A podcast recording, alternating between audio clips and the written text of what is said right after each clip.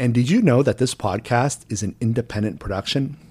That's right. The Eric Norcross podcast is an indie podcast. And because of that, we depend on listeners like you to help support the show. The best way to become a supporter is to become a patron. Patreon is a membership platform that allows creators to develop a more sustainable source of financial support for their projects. My Patreon supports this podcast. If you find this podcast worthwhile, please consider becoming a patron by heading over to the Patreon link in the description. That's patreon.com slash Eric Norcross. Again, patreon.com slash Eric Norcross, and the link will be in the description. Thank you, and on with the show. All right, I have one more announcement before I go into the episode. I know these can be super annoying, but this is not a paid advertisement. This is actually about one of my projects. I made a feature film called Fractals, and guess what? It is now available for streaming. Just visit my website, ericnorcross.com, look for the movie Fractals, and there will be a list of platforms where you can stream it. Thanks.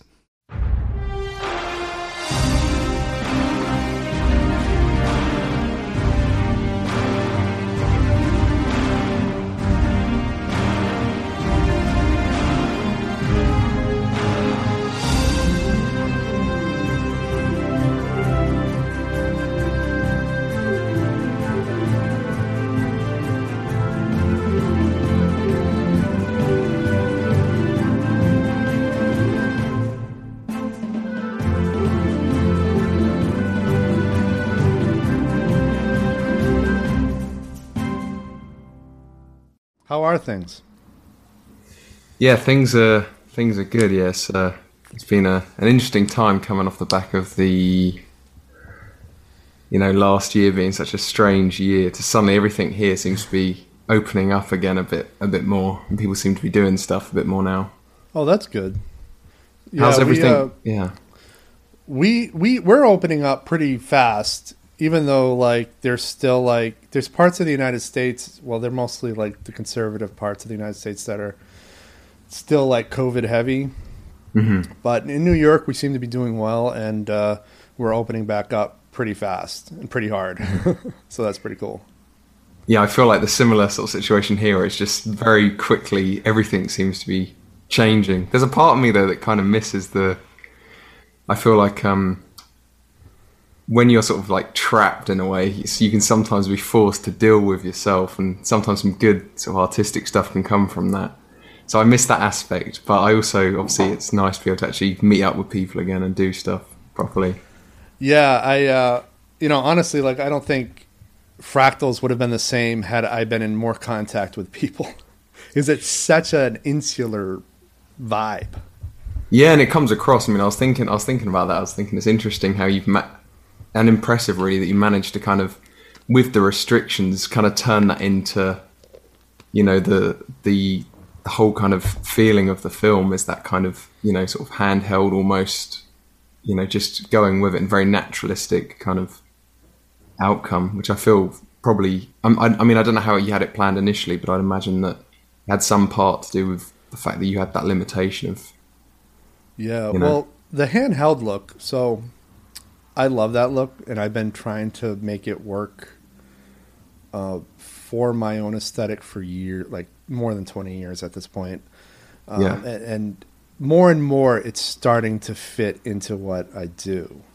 Um, I, th- I, it doesn't work for everything I do, but it's gotten to a point where like I've had clients who recognize my work simply by the way I that I hold the camera. Like it's super weird getting an email from a client like, "Hey, I saw this thing in an ad and I think you might have shot it." I'm like, "Yeah, I did shoot." I don't know if that's a good thing or a bad thing cuz I don't use like steady cams or glide cams or like everything is is just natural as much as possible. And I think that kind of goes that feeds into sort of that vibe you were just describing. But also like when we first started shooting the movie, it was a different cast and nothing got locked down. We weren't sure what was happening mm-hmm. in China. We shot for four days and it looked more like a mainstream movie. Mm-hmm. Like I haven't shown you any of that footage, but it looked That'd be very like, interesting. yeah. Well, I'll probably put it up as a special feature at some point, but hold on. I'm getting a Zoom notification that we're supposed to sure. talk. Um, but like the lighting was better. It was cleaner. Um, I took a mm-hmm. lot more time, kind of, you know, the highlights and all the background lighting. And mm-hmm. It just looked like a movie, whereas yeah, mine yeah. looks like an art house film at this point. and so yeah. it's just like what you would expect to see from I don't know a three hundred thousand dollar feature film versus a no budget film, right? Mm-hmm. It's basically the difference.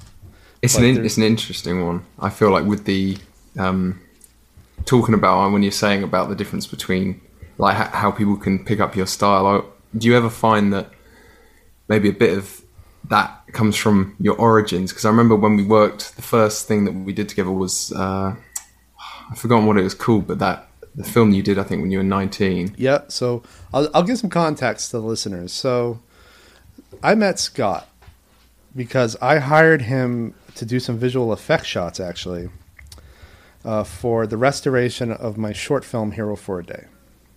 How's it? Hero uh, yeah. Hero for a Day was the first movie I made out of film school. It's very much a post 9 11 movie. It's very much rooted in uh, a young, naive, conspiratorial m- male mindset. I wouldn't say it's a great movie. At this point, it's a movie that I had to restore because all that raw footage has more meaning for me than the actual movie. Because I grew up with every single person in that movie. And I grew up on that island where we shot, and I don't live there anymore, and I don't know those people anymore. How they look now is nothing how I remember them. So whenever I go back and I see them, I'm like, huh? There's, and then I'll I'll go back to New York for a few years, and they'll always revert in my brain as being from the version how they were footage. Yeah, yeah. Like I can't, my brain won't update them, and so I'm like, I gotta archive this, and the only way I'm gonna seriously archive this footage is, is if I do a, a, full restoration of the movie. Mm-hmm. Also, it was kind of a practice run for what's coming because I'm really into this idea of kind of taking all my old content and seeing what I can do with it as more of a side project. Yeah. And so one of the things that we never did with that movie is we didn't do proper visual effects. So, you know, I, I went online, I found you, you yeah. helped me with some of the visual effects, and then I found out you're a, you're a sound mixer. You have an ear for music and whatnot. Yeah, yeah. And I don't. So I'm like, all right, why don't why don't I hire you to do this as well? Because I wouldn't mind having a proper sound design too. And everything that I couldn't do when I first made the movie, I wanted to do for this. And you were kind of instrumental in actually giving me that capability. So that's oh, that that's how we met. I, I, got a camera over here. I'm going to occasionally talk to you. That's how we met, everybody. Sure. um, and so going back to the shooting style, the shooting style is really it's out of necessity. Mm-hmm. I can't afford insurance for permits. In the United States, that's a massive hustle mm-hmm. to the mm-hmm. point where it's kind of dodgy, right? To get a to get a permit in any town, you need at least a million dollar insurance policy to shoot anything. The moment you put tripod down, you're at risk of getting fined. So everything gets handheld, no matter what, no matter how small or large we are. And in New York, even though you can legally use a tripod, there are certain security and NYPD people from the 9 11 era who just don't give a shit if you're filming yeah, you're a potential yeah. terrorist. So I just I rooted my whole aesthetic in just handheld. The only time you see it tripoded is if we were in an open space where there aren't a lot of infrastructure. Yeah. Or in the basement. All that basement footage. It's interesting because I feel like, um, cause obviously I, I sort of make films here and there when I have when I'm not working on other stuff, and it's funny because when we did the Hero for a Day, the one thing that really made me like keen to kind of take the project on because at that point, and even with fractals, I'd gotten to a point where I sort of decided externally only to work on stuff that I actually, you know, not just for financial reasons, but going on, is this something I would like to be a part of? Um, and it's interesting because Hero for a Day really reminded me of a lot of the f- films that me and my brother would make when I was a bit younger, and we in that whole kind of you know getting old camcorders and just going out and filming. Um, and I just in that I just really could relate to kind of what you're doing. And it's funny because I did we did a film back in like you know when I, I think I was ten and my brother was twelve, and it was kind of a similar premise as all the sort of friends we had at the time in this film.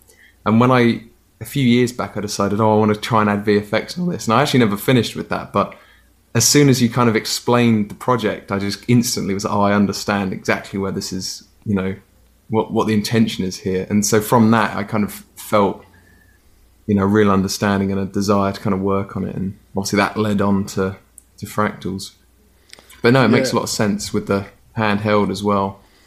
Like saying it can be tough here as well. Filming, you know, you have to pay a lot of money and you have to, you know, clear it. And we we've had it in the last few years shoots where you know police have shown up or you know it's gotten a bit risky, especially if using certain props and stuff. But I can imagine in New York as well, especially it must be a, you know a real challenge. Yeah, I mean, I, I remember uh, back in 2013, I had this disaster shoot. It's the only union shoot I ever directed, and we had the proper permits, mm-hmm. and and it was for a night shoot it was in a relatively deserted area, though there were houses on the end that, if they looked, they could see us, but we weren't intrusive. Mm-hmm. But they kept calling the fire department on us just to fuck with us, just to slow us down. And so, just to mess up. Our permit was a hard out at 11 p.m. And we barely made the deadline because of that. And you know, I ended up writing writing to all the houses on that block later, you know, to anonymous whoever lives here. Just so you know, we could have been out in like 30 minutes had you just yeah. slowed us down. But it took three hours because of this. Just to let you guys know in case you do it to someone else. it's crazy how people can oppose to it as well. Like it's like we went the, just before Christmas, just when there was a, a brief window where it wasn't a lockdown here, and you could just kind of do stuff outdoors me and a friend decided to do. He was work. He was directing a film, and I was doing some acting in it. And um, and we went just on this road and it was very quiet late at night and this one guy drives up the road and he starts saying what are you doing here? You know when are you going? And obviously we were polite about it but some people they're just really there. But it could be a nightmare with with permits as well. I remember once we are doing a music video um, for because aside from films me and my brother are in a band as well that we have and we were doing the video for it with, and a friend was helping us shoot it and we were doing something a bit daring where basically he was in the back of you know I guess what was the trunk of the car, kind of driving with it open. Someone's grabbing hold of him, trying to get like the shot of this other car. then we got a permit, obviously not to do that, but to film on the road. But it turned out we booked the wrong road, and there wasn't enough time to change it, so we just had to like go in and say, hopefully we don't get arrested. Luckily it was okay, but that was a close shave. Um, yeah, I've um, done that shit too, where like the the area I want may I might not be able to get a permit for for various reasons. Sometimes in New York, especially, so much of the property is co-managed by the city and a private organization. So right. the city won't issue a permit. So I'll get a permit for like one block over and just sneak over to where I want to be and just be oops. Yeah. You know, if I get caught, it's oops. Sorry guys, bye. And that yeah. helps. That also helps not having a large setup because you know the more you look like a tourist or something, the better. Um, like I, I, I, I, such a an advocate for no budget like modes of operation. Even if you have a budget, just stay under the radar. Yeah, like, just try no and do it. show off. Just make the movie capture what you need to in your frame and call it a day.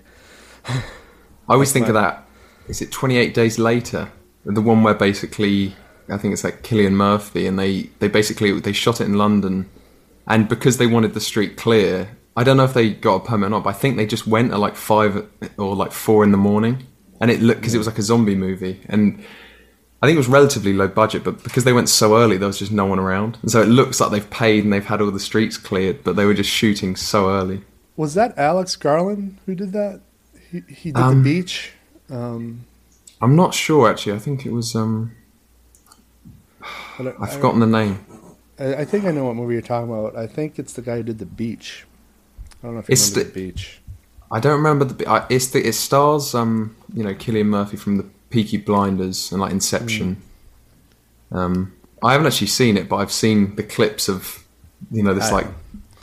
I don't watch know. zombie movies, so. No, I'm not. I, I only know certain things based on people's resumes. So sure. you just kind of go, oh, pick things out. Yeah. Mo- moving forward with this story, we we finished Hero for a Day. For those yeah, interested, yeah. it's not out yet. By the time you see this podcast, it still won't be out. It is scheduled to go live on YouTube in August uh-huh. of 2022 because that's the 20th anniversary of the making of that movie. That was also the movie that got me to New York. And I shot on mini DV camcorders for the first 10 years I was here. Mm-hmm. That, whole, that, that whole thing you described, just getting together with a camcorder and going to make a movie. Just like jumping is, out and doing that. It. That to me is the romance and that and and that's I think that's why I'm obsessed with going back into this footage, and I've been doing it again with my first New York movie. Um, you've probably seen some of the posts. I've seen some yeah. come up on YouTube. Yeah, there is a magic though. There really is. I feel is. with those older cameras. I even wonder if because I've tried shooting with like, you know, like good cameras, but in that style, and it just it's too clean. There's something about the charm I find of just oh, this. Yeah, it's almost like black and white. We shot fractals in 6K resolution on a Blackmagic, and I dirtied that shit up. I brought down the resolution to, to 2K. I was adding all kinds of color passes on it just to make it a little more interesting. Because yeah, yeah. it's just it's so it's so crisp and clean, but it's not necessarily gorgeous. You know? Mm-hmm. It's it, it, or light or, or alive. Like there's a there's an aliveness to uh, I don't know, just analog Content. Yeah yeah, it's like the whole film versus digital in general, where you yeah. kind of have that. It's it's a it's a strange. I mean, I I always I'd worked with DV tapes when I uh, did like media. Uh, well, it's called college here, but it's not like college colleges in America. It's like when you're sort of 16 to 18 kind of thing. So just before you'd be at that age.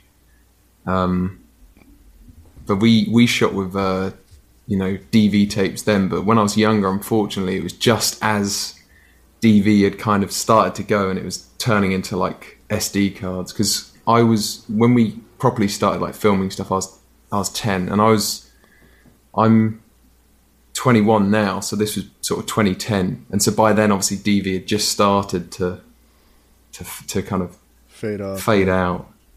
But I wish I'd had more chance because there's something about as well the tapes, like the way you, like pop them in. And oh yeah, you put. So I've been doing it all night trying to.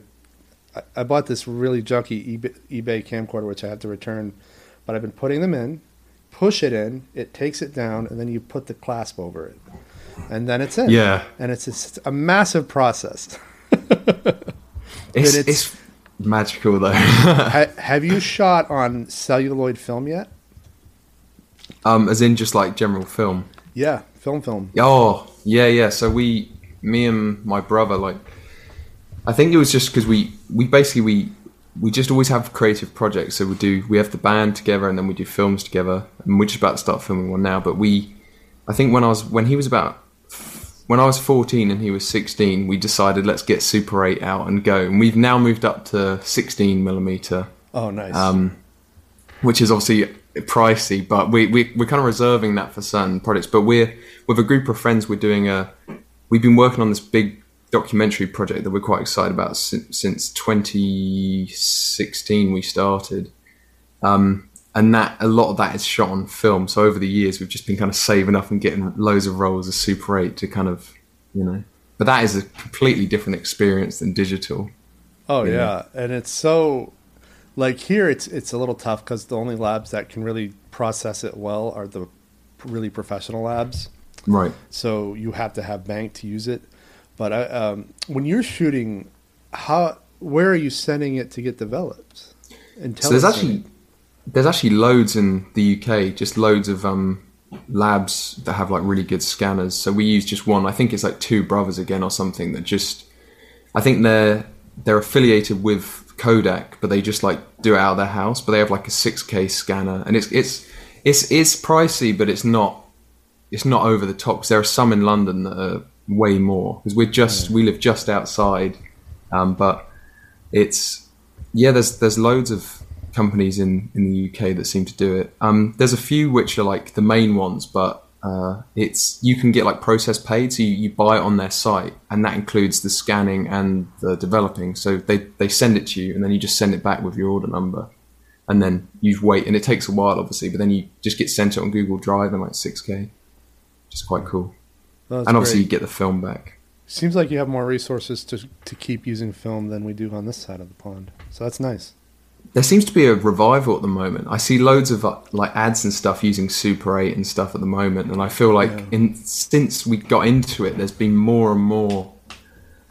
yeah, know, it started with Vimeo, I think, because there was this this filmmaker on Vimeo who had this idea of scanning a Super 8 positive in like 4K resolution, and people were like, "Holy moly!" I'm like, "Yeah, that's that's what film can do." Nobody thought yeah. of that until like 2016, and so yeah, I think that's kind of what like got people thinking more about it, going back to it, and then um, and I feel I mean, Star I Wars, but you know, Star. Wars. I feel like because oh, yeah. when they decided, because obviously the the thing was they decided, from my understanding, to shoot the Force Awakens and the new ones on film, not for the stylistic reason, but because of money, right? Because such a big franchise if they shoot in digital, they're locked into, you know, let's say 8K or whatever they shoot in. But with film, you know, in 20 years, they can scan it at whatever quality they want, obviously. So I think from a financial standpoint, they said, well, if we shoot on film, we're going to be able to, you know, we don't have to remaster it years down the line. We can just keep rescanning it as long as we preserve the film. And I feel like that sent like a domino reaction of just every major franchise film like slowly moving to yeah. film for financial reasons yeah, well. it's uh, future proofing. That's what, what I always called it. Future. Yeah, future proofing it. Obviously, you have like you know the people like Tarantino and that obviously shoot on film because they love film, which is obviously a lot more. I appreciate that a lot more, but you can understand, yeah. you know. I mean, if I had the backing that they have, I would shoot on film too. Yeah, in two, in two seconds. Uh, my my favorite experience as an editor was editing 16 millimeter film on a flatbed table Oh, literally wow. just cutting the film, taping it together. Then you're doing the same thing to the magnetic stock, which is also 16 millimeter, only it's audio and it's made of metal. And you could get cut on it. It was great. And then you take this taped up monstrosity to a lab, and then they would take your negative and they would carefully just conform your negative. They would cut your negative according to your edits. And then they would have this special glue to like connect the negative together, and then they put the negative through a process so that you were getting a print based off that negative, and that was your final movie. And I'm like, that's that's an such an artistic, crafty process. And I it's like it's, you're using your hands. I mean, we've just we're recording a new album at the moment. We've we've decided to use a lot more tape. We've gone back to tape, and it's the same as like the equivalent of film because you also, it's weird because we did a we did this uh, just I was testing out the tape machine and I rigged it all up to go on separate. I've got an eight track and a four track, and I decided I would do the eight track. We'll rig everything up, and I started recording onto tape, and the performance got so much better because I just knew I've got one chance to do this. It's the same with film. Obviously, we're like we've got to get it right mm-hmm. in this take, but it's crazy because digital, you know, video or film, obviously you have to have the space for it, especially when you're shooting, you know, really high res, but you kind of are like, oh, you know, I've I've got I've got so you know we can do so many takes. It's it's not such an issue. But there's saying about with film. It's like okay, you got so much film, so much light. We've got to get it, and we've got to get it now. You know that pressure. I think can it can be devastating, but it can also really I think encourage uh, like production. Yeah, well. I was actually recently after when we were kind of in the zone of fractals where you were you were in the beginning of mixing. Uh, yeah. Before you got the music, I was actually on eBay looking at those old Nagra recorders with the quarter inch tape. Yeah, uh, yeah. And because I, I'm like, I, I, I, wanted to see what it would take for me to actually start recording all my dialogue on Nagra, Nagra tape. And those th- those things were down in price a few years ago. Now they're back up in price because people want them again. Yeah, yeah. There was a whole tape revival with um like Mac DeMarco and all these like indie musicians who started using quarter inch again, and suddenly it went through the roof. I remember a few years ago, it was like 150, 200 pounds, and now they're like here they're like 850 quid just for like you know an eight track, which is crazy. It's the same kind of with film. I feel like I feel like over the next few years, the more people if if it continues, as you know, people to use it as kind of like a trend, I feel like it's gonna shoot up even more for like film cameras and stuff. Yeah, and, I'm actually okay with that. I think that there needs to be an analog normality, mm-hmm. just so that, that, like, in the event that I'm ever funded for real, I uh, I would totally go analog. I would go on film. I would go on Nagra tape. Mm-hmm. I would find a sound mixer who who's a relic from the '90s who can just come and work that equipment. Yeah, and just do it analog. I'll digitally edit because you know in the end you got to make concessions, but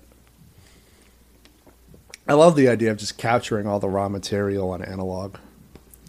Yeah, there's something about it, I think, and it's just it's like knowing that it's like the light is hitting the film, you know, because it's, it's, obviously, you know, and I think digital in, in, all you know with audio or with film, it also it provides so much convenience and it, and it makes it so accessible to everyone, which I think is the pro. But I think what's so what I find so fascinating is I would have thought, you know, with like you know film like cameras becoming digital and audio becoming digital and kind of with that everything becoming a lot more affordable when you look back at kind of the you know like cinema and music of the 70s and kind of the 80s a little bit but you know 60s 70s there's such a golden era of kind of audio you know music as an art form film as an art form.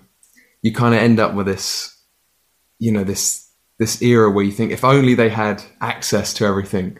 And then now you think everyone can everyone has such easy access you know someone could just make a movie on their phone, make a song on their phone. And it's crazy that there isn't, I mean, there's so much stuff out there, but there isn't that much like, I mean, there's a lot, but there's not those gems I feel as, as available as they were back then, as it seems. But I wonder if it's because you had to go through such a process to have something made, like to have a record made in the 70s.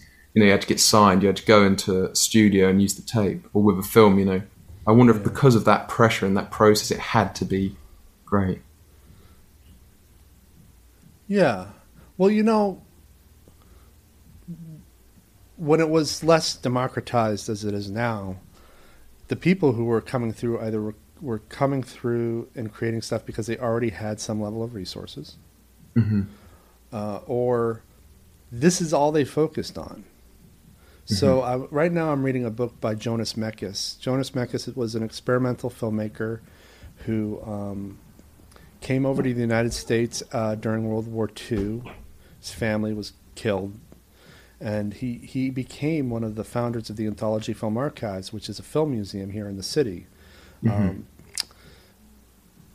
in a non-COVID era, you would be able to just take your film there and screen it through their new filmmakers series. Like it's a very accessible place, and it's designed to be because it was founded by an outsider. Mm-hmm. And um, he based on what I've read in his book, he had to focus all his energies on figuring out how to buy his first Bolex 16 millimeter camera. He, he he talks about put, his brother and himself put down like a several hundred dollar deposit. I think it was like three or four hundred dollars, and then they had to wait like a month to raise money to buy the rest of it. And then then once they took the camera home, this this dude was so committed to mastering filmmaking that his diary entries are just full of I shot X amount of feet today, and it and it was this, this, and this. He's just going around the city, kind of like what I do. I just go around the city and I film. He's like, all right, I saw X amount of feet on this day. Here's what happened, and this happened at this time, at this frame, and you know, like I mean, he documented everything he shot, and and I just think that's so cool, and it's so committed, and when when it's less democratized and harder to access, that's the kinds of people you get. Sure, yeah. At the same time, we live in an era where pretty much anything goes. So you could have a whole channel of people reacting to things with their computer laptops facing them, and that counts as art in certain circles. But then you also have a few years ago, there was a Sundance winner who shot his whole movie on an iPhone. It was the first mainstream movie to be shot on an iPhone entirely. I don't know if you saw that movie. It's called Tangerine. Mm, I'm not sure. I saw one which was shot on a phone, which was about some. I think it was like some kind of someone es- escaping from a mental asylum or something. But I don't think it was the first one to be shot. No, this was like the first to like really get mainstream not- notoriety because mm-hmm. uh, it won Sundance, It's called Tangerine. And the guy went I'll on to make a movie called The Florida Project. Actually, right. this is a great, great story. Is he shot his movie on an iPhone won Sundance, found backers for his next one. He's like, all right, let's shoot film, and so he shot the Florida Project on film, and it looks beautiful, but it's still clearly his movie, his aesthetic, his style, it's just a different medium. And, and I love stories like that because you kind of it, it really because I feel like there's there's this trap, and obviously it's because everything is so consumer driven in today's world, where it's kind of like oh, if you buy this camera, then you'll be able to make a good film, or if you buy this, you know, laptop or this sound desk, you'll be able to make good music. And I feel like because everyone, it's so easy to escape into the gear, which obviously there's like you can geek out and there's like a fun element to that, and especially you know if you have a budget and you kind of have learned. You know, you, you, you know what you're doing with it. Then obviously that's like that can be such a great thing to do. But there's there's this level I feel where people are starting out, and you almost you almost feel paralyzed because you look around and you think, oh, I'm going to need this camera to make a good movie. I'm going to need this lighting. And it's kind of like, it's like, you know, as we're talking about going out of just a camcorder and filming, I feel like so many people think, oh, you know, how, I mean, I even, I've been trying to get more and more into acting and I've been talking to people and saying, oh, I just need something for my reel, something for my reel. And I'm thinking, obviously it helps to have like, you know, established projects and acting reels, but I'm thinking, you know, there's you can just you know get someone to hold a phone and just come up with a scene. And that's the be- beautiful thing about having access to all this stuff. You know you can just position the window right so you've got you got some good lighting on you. And it's it's crazy that we live in a time where literally you can just get up and make something and just yeah. and you know a world where that that can happen where someone can just make a movie on their iPhone and then it can win at a film festival. I think it's just such a it just says what's possible you know? Absolutely absolutely. And uh, man, you had me thinking about something else. I forget what it was. Um, oh, that was the perfect like thing I wanted to. Oh yes, so you you'd mentioned the phrase, and this is this is a phrase I threw around a lot when I was young and I was naive and waiting for the right camera, waiting yeah. for the big format so that I'm taken seriously or whatever whatever the excuses my my advice to filmmakers who are listening, because obviously I'm going to throw in tags so that filmmakers find this podcast episode. Sure. Don't wait for the. Don't wait to make your movie. Just make your fucking movie. Yeah. And and and the reason is, I did. I waited. I waited way too long, and all these great scripts that that I can make now, I'm no longer interested in. I wish I had yeah. just shot that stuff on mini DV or something because it's kind of like you can never fail really if you think about it because either it turns out how you want and you get a complete project or you learn so much from it. Like we had a shoot where i planned out me and my brother had written this script we're like okay it was like and we i used to mix sound for live gigs in this pub um, and we we sort of the guy who ran it said okay you can you can stay overnight and like shoot and we were like this is a dream come true. So we we go to this pub and we sort of we spend you know i think it was like into the early hours of the morning filming, and then the guys I was shooting with just said the lights in shot, like the acting isn't feeling right. Let's just quit. And I was I just wanted to say let's continue, but I realised that even if that film never saw the light of day and never got finished, what we'd learned on that shoot was so much more valuable than having a, a filmed kind of you know show off because it. And that's the thing I feel like with any art, with music or that, in the moment it's like, oh, it's such a failure. Like I wanted to make this project, it didn't make it out. But you think, but you you get so much that then can transfer to the next project that it's like you never lose with it really yeah and and that's part of the whole lifelong learning approach that i've adopted um, later than i should have uh, when i went back to school in my mid 30s which wasn't that long ago I, it was in 2015 mm-hmm. uh, i instantly just like i learned that phrase lifelong learning mm-hmm. and kind of instantly applied it like everything is taken seriously and everything is directed to be, if not a product, then at least something towards my being as a creator. So mm-hmm. it will mm-hmm. be out there. But the most important thing, of course, is is to learn learn something to get me to the next thing, and then the next thing, and then the next thing. And you, it travels with you, doesn't it, as well? You know. Absolutely, and I've found too that if I'm going through the motions, because you can make a movie just going through mo- craft motions, mm-hmm. but I get bored. Uh, if it's so formulaic and I know how it's going to be, I get bored. and there are things that I had potentially that were potential um, archival projects or restoration projects that I just like. You know what? I'm not interested. They yeah. weren't that interesting when I made them, and they're still not interesting because they were too safe. I didn't learn yeah, anything. Just, I didn't experiment. Yeah. So I don't know how, how helpful these stories will be to people, but I did just have a for a few seconds there. It glitched. If I went quiet, I, I yeah, I, I heard I heard the what you said, the, the, the video. Yeah, just in the last bit, but yeah. no, it's it's. I think that's and it's such an incredible message to share. I think as well because you know, and I, I really like what you say about you know not sticking to the formula of things. I mean, even it's funny because I used to be with filming. I used to be, oh, you know, we're gonna have this set up like this and that. And although I've always, you know, kind of tried to just you know go with the flow of things, it was actually when I started to get into acting, I started to, I started thinking, okay, how how do I do this? And I started, you know, studying, you know, acting teachers and stuff, and reading loads of books and things, and and it, you almost are looking for that formula. And I feel you can do this with all areas of art. We're like, okay, well, what does this person do? And you look at someone like a successful actor and you, you watch you know you can find yourself going down the rabbit hole of youtube trying to find out what's their method and then you realize that there isn't one because every project is so comes with such unique challenges but like i remember the first thing like i, I was acting in with, for a friend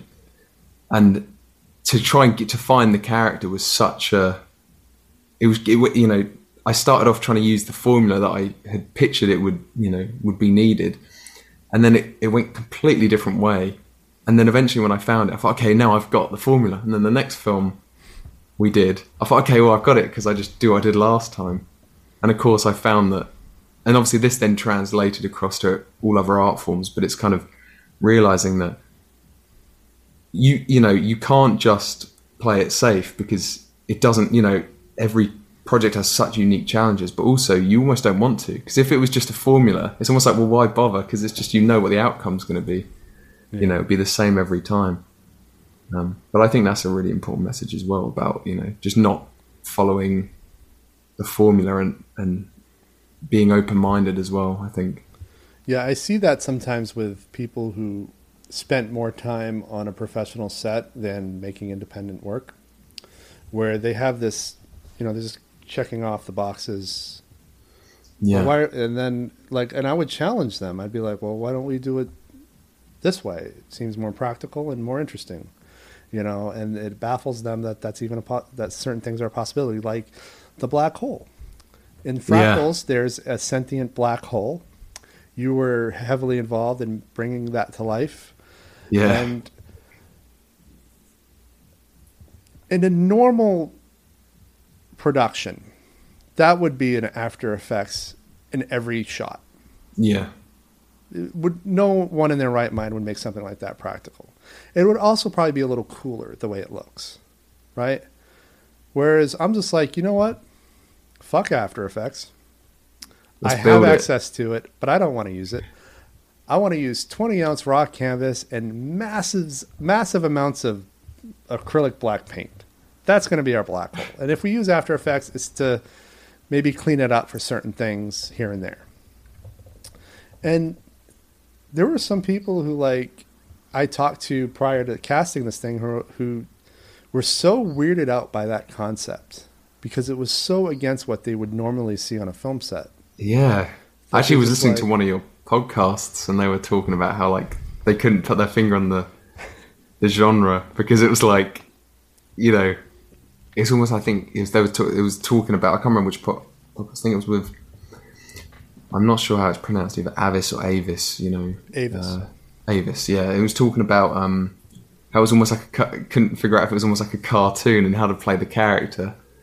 But you know, I, I was thinking about it made me think about the black hole, and I was thinking what I really like is it kind of reminds me of a set you would see, like if you went to the theatre and you you would you'd have it all, you know, because there's a craft in it, and I think and obviously this is having worked in VFX to say I prefer it not done with VFX obviously is you know is saying something but I I really think having it practical it it just gives it a unique element, and you know, it, it makes it stylistically clear that it's, you know, it's, it's it almost seems bolder, but also I I wonder if it made it more interesting to, to you know to actually for the actors to play off. Because you know so often with VFX you it's you having to obviously and that's the whole part you know imagination is such a big part of acting. But when you actually have like something to interact with in that way I can imagine it's almost like a sort of theatrical performance on some level because you you kind of have that you know to enter you know to build a relationship with the kind of the actual set around you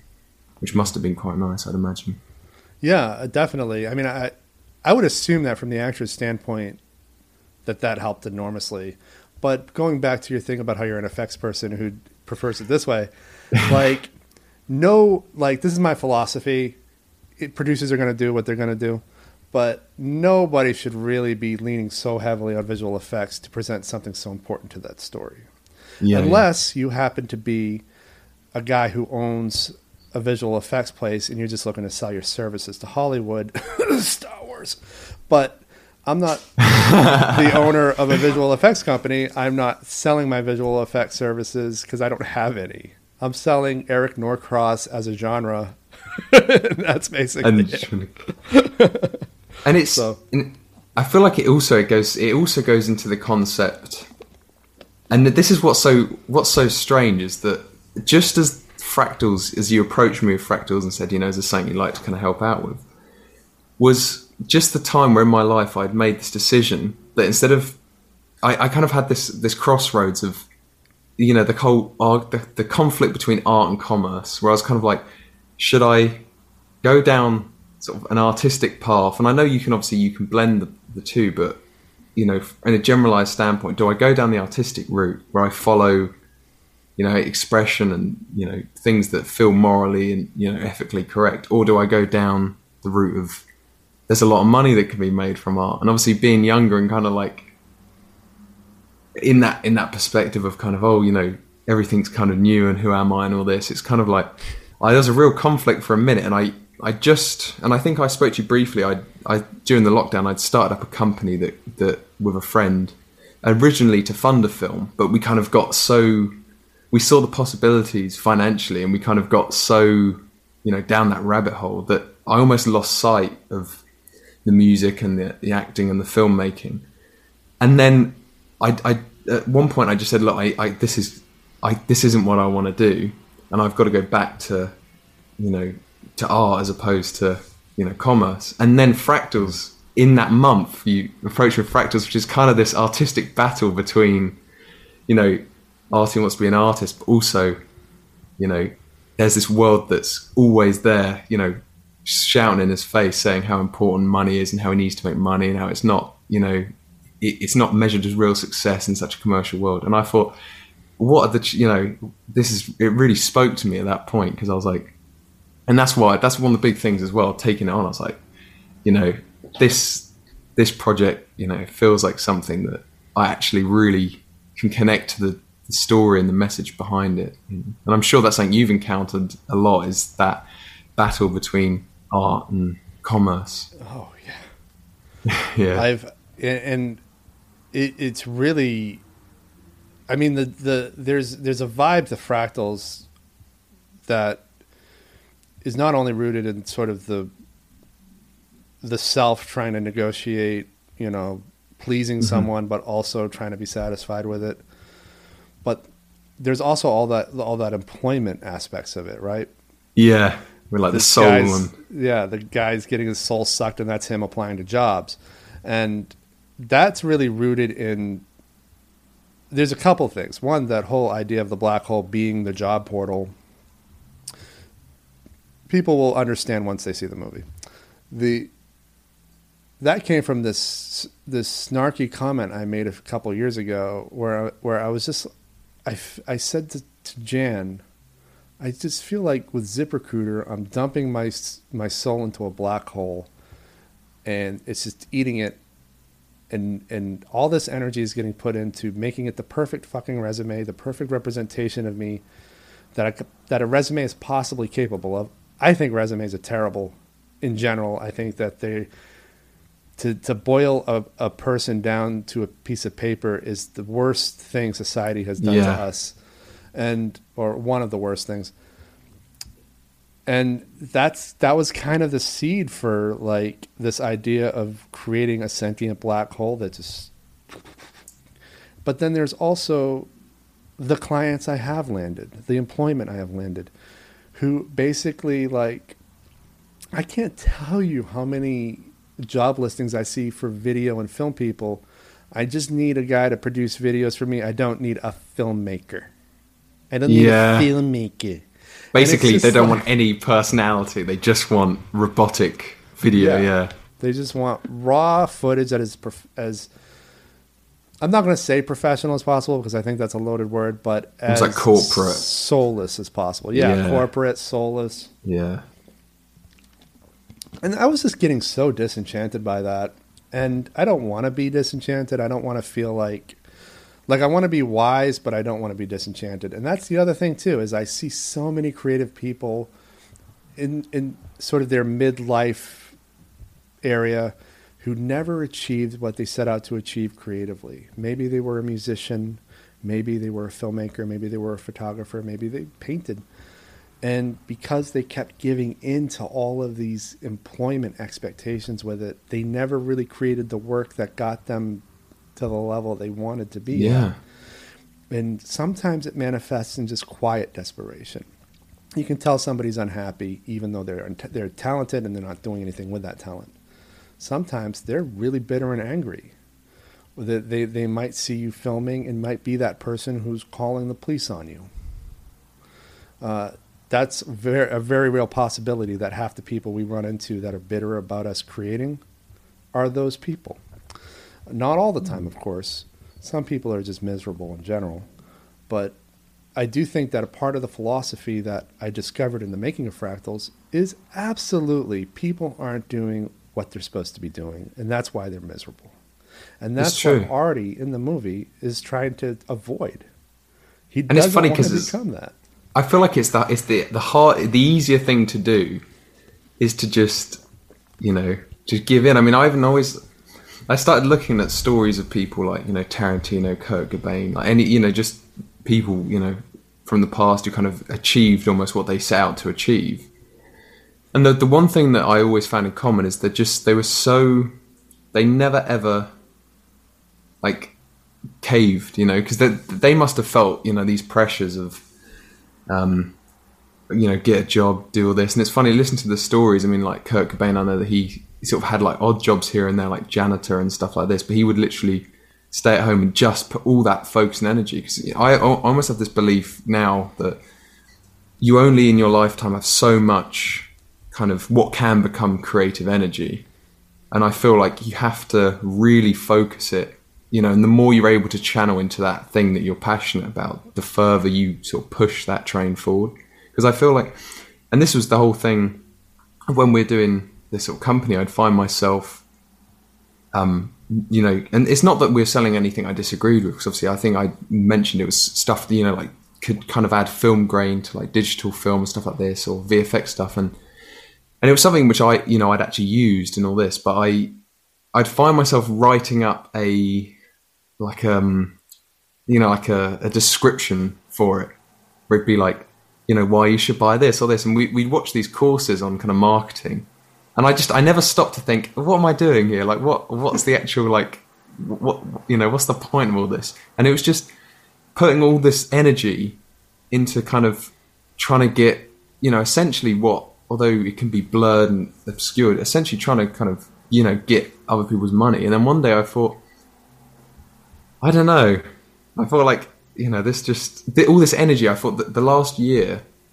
although you know financially you can achieve something, all that energy could have been put into a film or an album or a song, you know. And I, I thought it's funny how the more you kind of go with what the world tells you to do, the further away you get from what just feels right. And I think you're right. I think it, it, people they they oppress that feeling. They say, no, no, no, I've got to do this. And obviously, understandably, some people aren't in a situation where it's it's at all easy to have the freedom to create. Obviously, and there's obviously financial pressures. But if you're able to get to a place where they're met and then have that extra energy to put into stuff, I feel like you're right. The people who kind of go down a you know more kind of shall we say like cognitive route who are artistically minded, it does almost build. I feel, and you do, you do. You know, I've experienced as well people who you can tell they're really bitter about something, and it's usually because they know that it's just a, a constant reminder of their failure to achieve what they really wanted to achieve in life. Yeah, this uh, this is uh, also like something that um, you you reminded me of um, when you said the world doesn't want you to do what you're supposed to be doing, or something like that. Uh, paraphrasing you just now. It reminds me of um, prior to the pandemic, I was mm-hmm. uh, directing video for this guy James Altucher, who mm-hmm. is an entrepreneur. He has a podcast for entrepreneurs who are interested in starting businesses and whatnot. Oh, is that called? Uh, what's what's the podcast called? The James Altucher Show. Oh, sure. Yeah, yeah. Because it's just named after him. I wonder but, if I've seen that. Uh, yeah, I mean, it's it's basically on my resume at this point, and that's about it. I don't really put the clips out there because sure. it's his show. But um, yeah. he would talk about a little bit about how. Um, I mean, I don't know if he remembers talking about it because he talks a lot and he doesn't always remember what he talks about. But he he would talk a little bit about how like people don't care about what you should be doing or what you want to do for yourself. They just, you know, they want to figure out whether they're use, you're useful to them, and if you're not, you're not, and if you are, they try to keep you doing that same thing. Yeah, and it just whether it's good for you or not. And in one of my favorite quotes from him, and I'm not going to do it justice because I don't really remember quotes word for word, was that the, this term i don't know if you have this term over there but here there's this phrase that is used especially with young people called paying your dues. So you sure, gotta, yeah. you got to pay your dues before you can get the thing for you you know? Um, i guess if you want to make professional films you got to pay your dues by working a, as a grunt on a set or something like that you know? Yeah. Pay your dues to get promoted. Um, paying your dues is a load of shit, and it's it's the uh, the whole concept is designed to get free or cheap labor from young people. Yeah, it's like yeah, we I think we say there's one that we always say, which is paid paid with experience is the one that I hear a lot here, which is like oh it pays experience, yeah. or like you know work your way up kind of thing. I mean, imagine the stuff that neither of us would have created had we focused more on paying our dues. Fractals don't exist. Well, I gotta go pay my dues now. I gotta go work for somebody who doesn't value creativity. So fractals won't exist. Yeah. And your next, you know, you probably wouldn't have the time to go back into analog recording and experiment yeah. with that because you're too busy paying your dues. It's so. true. It's it's a it's a really good point actually. I mean, I, I almost feel it always starts with school. I know there's obviously there's there is a difference in uh, school in the UK and the US slightly, but I've always found that my experience of school was that if you want to be an employee or if you want to be, you know, in a you know like a, a high paying job, you know, like a lawyer, doctor, it's it's so great. But I felt that if you wanted to be like an artist or an entrepreneur or anything kind of outside of that box, the education that I found that school was providing wasn't there. And it's funny because I pretty mm-hmm. much dropped out of what I guess the equivalent is high school there. Here we call it secondary school. And it's, and I would just be at home learning After Effects and like doing music. And it was, you know, it wasn't just, oh, I'm not going to go to school. You know, I had, I had stuff going on and kind of, you know, a lot of time couldn't face going in, but it was funny because at the time it was like such a panic and everyone like oh you know my parents everyone were like oh you know if you don't go to school like you're not going to have any anything. And it's kind of like you'll never be able to get a job you never do this. And it was like yeah. and for a minute i believed it you know?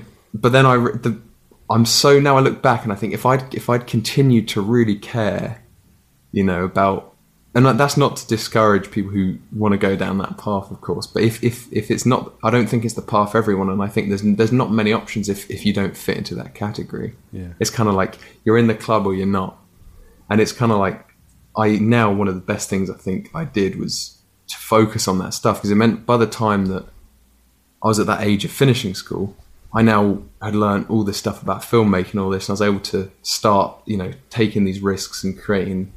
You know, I know that I would have been well into my late twenties before I started taking those risks. Had I paid more attention like in school, because it, it would have taken me longer to break free from it. But at the time, it seemed like such a, you know, like my whole world will end when I get past school because I just have nothing. Yeah, and it well, turned out to know, be a complete lie.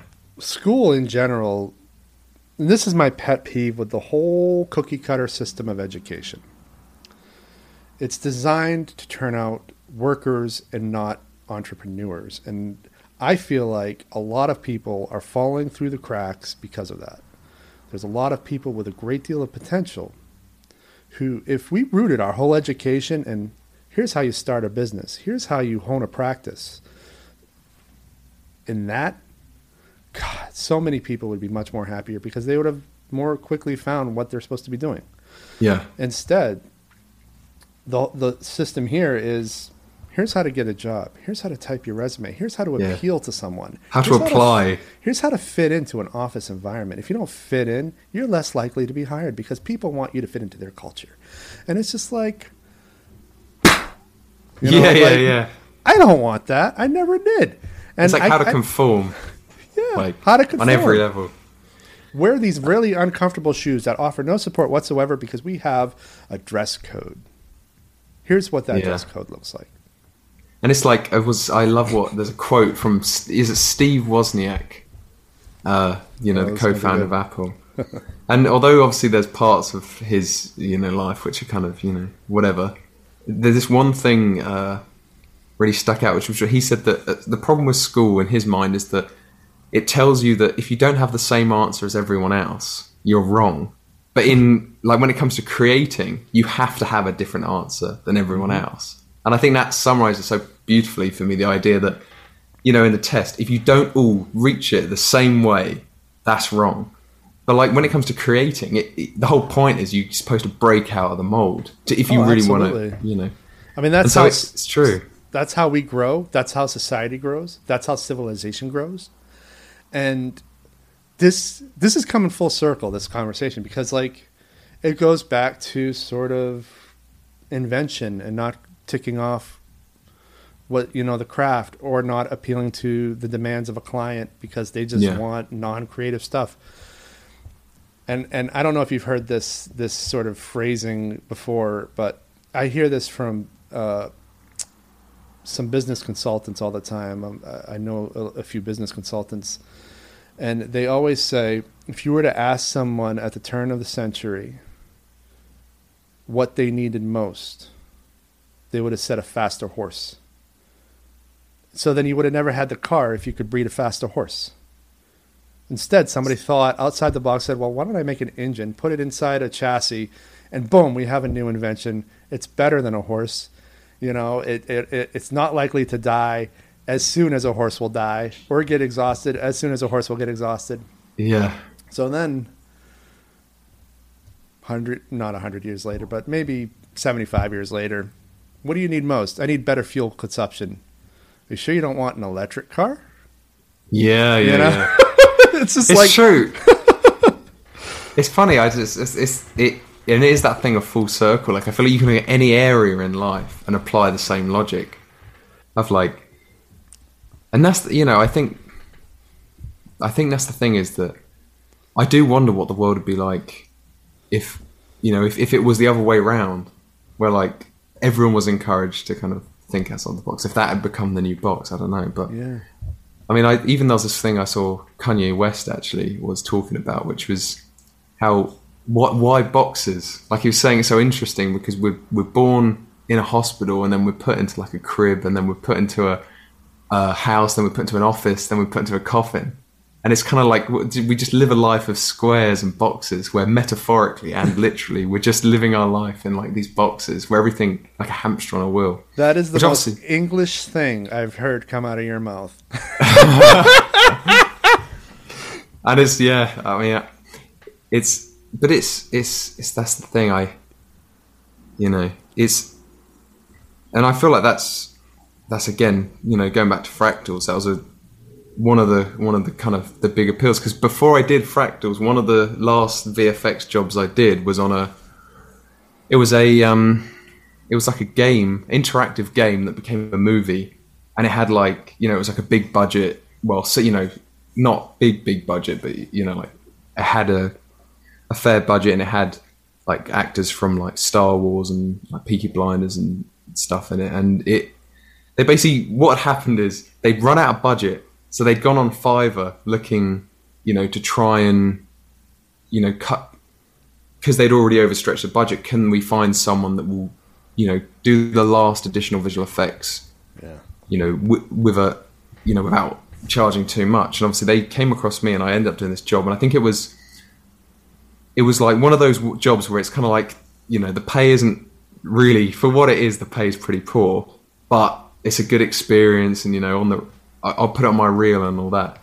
And the, the, the experience of working in that way of like, you know, here's the in and out folder and like, you know, the way it was with um, how and obviously I can't go into too many details and all that, but it's it was one of those ones where everything was so organized as a project, and I was, you know, you feel just like not a person, you just feel like a tool of some, you know, someone else that just says do this, do that, and it was just yeah. it felt so dehumanizing. And it, that's not to say that I wasn't grateful for that that project, but I meant, and some people, you know, I I think could enjoy working that way, but for me, having not worked in that way before, it wasn't specific to this project, but just that the way that you know the visual effects industry can work on a bigger scale, it really made me think, oh, this isn't what I want to do. But I, I it's interesting. I was was when I studied music production, um, they would we had marketing lectures about music marketing. They were telling us about marketers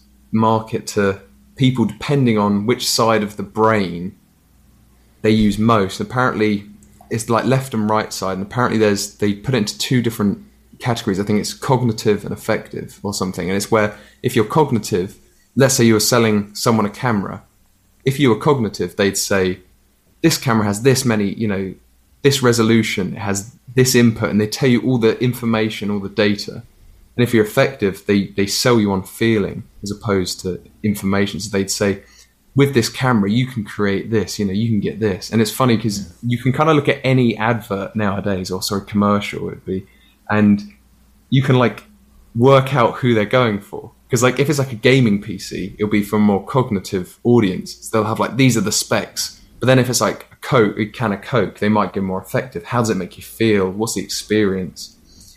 And I feel like jobs are also the same. Like there's certain people who like working in that way of I need, you know, I need it all ticked off. I need to know all the data. I need it like that. I need the statistics. And then there's people who say, just give me the kind of vibe of it, you know, just give me the feeling. And, you know, they sort of flow. And that's not to say that one is better than the other, because I think you need both.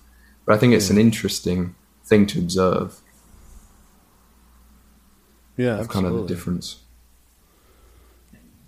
Yeah, I'm I'm thinking now about like this client I had. He was very much going down the checklist kind of kind of guy, and his yeah. story, his expect his expectation of any story and all that, and he hired me to edit this video for a tour bus company. Uh, I'm sure you've seen in cities we have tour buses that take yeah. tourists around. And it was around. a video that was meant to loop in the lobby of their building, and mm-hmm. um, I edited it for him. Told the story of New York City really nicely. Went from point A to point B to point C. You know, when you when you're in New York City, the story is Broadway. So I went from Grand Central to Times Square, all the way down Broadway, all the way to Battery Park, where you can see the Statue of Liberty, and then back up again. It's a great yeah. story. It's this history of New York. He comes back at me the day I won my first film festival award. Yeah. An award for storytelling, essentially. Any film festival award is an award for storytelling. He's like, "This sucks. You have no you have no semblance of story." You have no idea of story structure.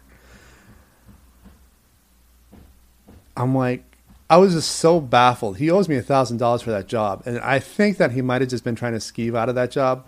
But he he he is an example of somebody who just he he's working this corporate position, going down this checklist of things, and because his idea of what the story of that bus ride should be didn't coincide with what I thought was a really wonderful interpretation Yeah. for this video. I had no direction whatsoever. He just said, edit this thing so it, it can play in a loop. I'm like, all right. Any film student would probably just throw all that footage together in, in any random order and call it a day. At least Yeah, the ones yeah. I went to school with. I actually put thought into this. All right, you're coming into Grand Central. You're going to go over to Times Square first. Well, you're going to hit the library. Then you're going to go to Times Square. Then you're going to go down Broadway. And as you go down Broadway, you'll see the Empire State Building. You'll see Madison Square Garden. You'll see the Flatiron District, so on and so forth. I put thought into that. That story. That's the story of New York. Yeah, yeah, of course. I mean, the first street in New York was Broadway. And the reason it is is because it kind of goes alongside the Hudson River from the Battery all the way to Albany, New York, and upstate New York State. Like, I put thought into this fucking thing. And to, to be told that by this check mark making administrative asshole on the same day that I won my first film festival award says everything I need to know about these types of people. That's the, it. It, I- it speaks. Yeah, I, I can't negotiate it. Like I can't negotiate it professionally in my brain and being like, okay, this is like, I just get infuriated. It's not even And about the money or the fact that he still owes me a thousand bucks. Like, it's just like, how does how do people not think this way? And I do think once again we're coming full circle. Education all Yeah. comes down to Yeah, yeah. education. Sorry, I'm inter- I interrupted you a little bit there, but no, no, no. I was on a fucking roll. I could tell. I could tell you were like, you know, like riffing, and I was like, I've got to let this play out because I don't want to just jump in prematurely. But I, no, I, I it's the, I've I had the same because obviously I was using. I decided to use Fiverr, didn't I? Because I, and that's I think what we met through initially. Yeah, I wasn't going to Um, name it because I, I wasn't going to try to promote it because I didn't like how much money they were taking from you. Yeah, They, I they were I- like taking money from me and you. it was twenty percent they were taking from That's my end, which is Like, like, a lot. Yeah, and obviously they, they to be fair i mean i i i mean we met through it and like i've i gotten i've met i've met other collaborators through it but i basically i got really into just doing muzzle flash effects i don't know why it was just a weird obsession where i just spent years doing muzzle flashes that was so the I- effect I hired you for. yeah, and so I thought, okay, I'll do. And it was crazy. I put up. No one had had a job on there for muzzle flashes, and so I put up muzzle flashes. Within two days, there's like five other people doing it. So oh, but it basically got a pit. It got picked by Fiverr's staff because no one else had, uh, was doing that in visual effects category. And as a result, I got loads of like um, short film. You know, because such an in demand when you start filmmaking. One of the big things I think is running around with like airsoft guns, and so I get loads of like requests for this. and and um, that's actually how I got the the big interactive game. Was actually obviously, like I say, I talked about earlier on on Fiverr, but um, the only reason I did it was because it suited. Um, it's, at that point in time, I didn't want to be fully in full, full time employment. But on there, you can accept or deny. So I'd sort of sit there and say, oh, "Okay, we've got these, you know, these job requests," and I could kind of, you know, work when I needed to. But yeah, obviously, in the end, I thought ah, like that especially if it's like a bit you know a job where it's like hours and hours and like 20% to me just seemed a bit like 10% I'd, I'd be like okay but like 20 I was like that's like just a, Yeah, a bit and it's gonna. step. I guarantee you. I'm glad we tapered off that platform and that we're just negotiating behind the scenes. But like, it's gonna get worse for people on there because Yeah. if there's one thing I've learned about a lot of these apps and and social media websites and whatnot, they always end up kicking their users to the curb, and we're seeing that now with um, Mm-hmm. uh, OnlyFans. I think that's the name of it.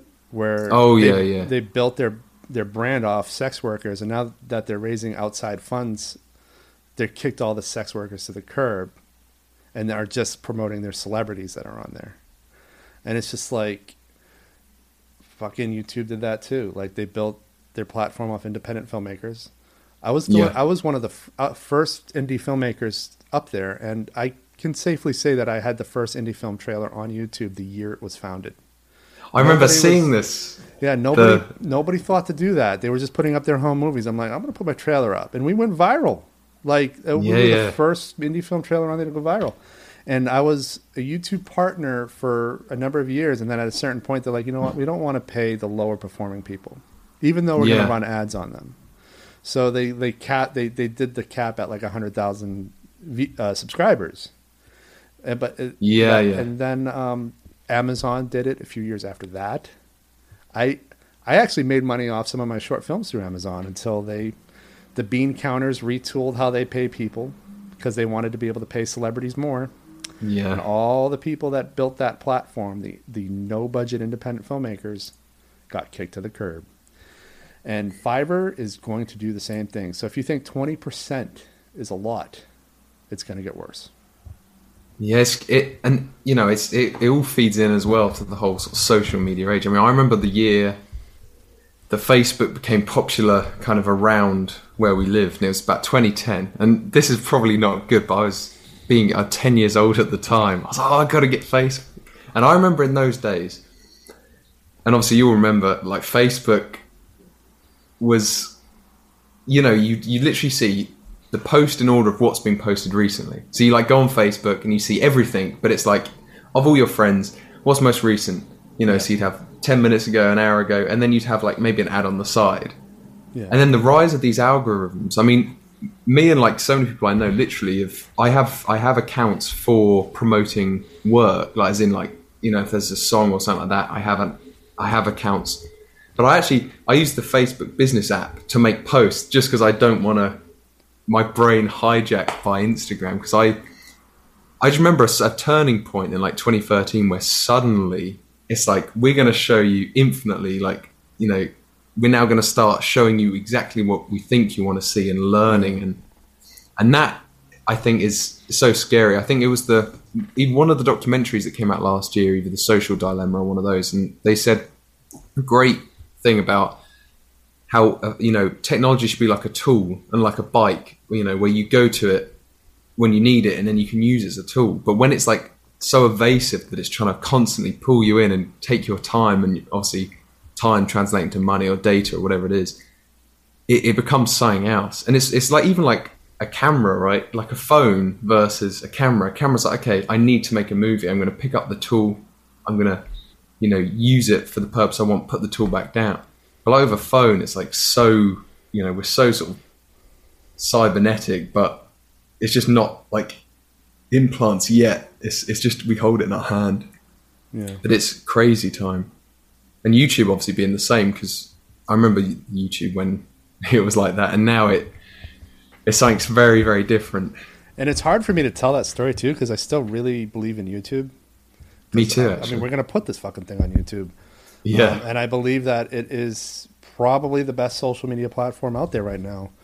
Um, but yeah, that whole thing with Facebook filtering out your friends' posts to replace them with ads, that really, that kind of shit just gets under my skin.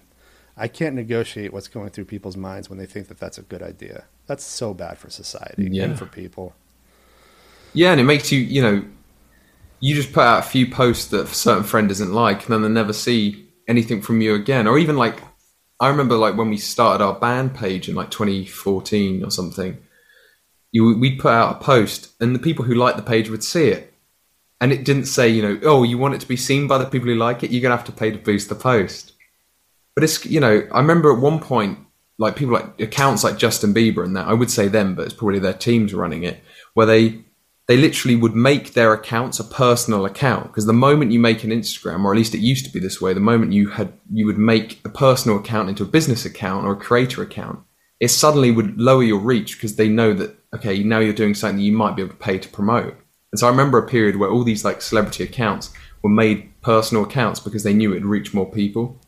Yeah. But it's it shouldn't be that way in my opinion. I agree. I agree.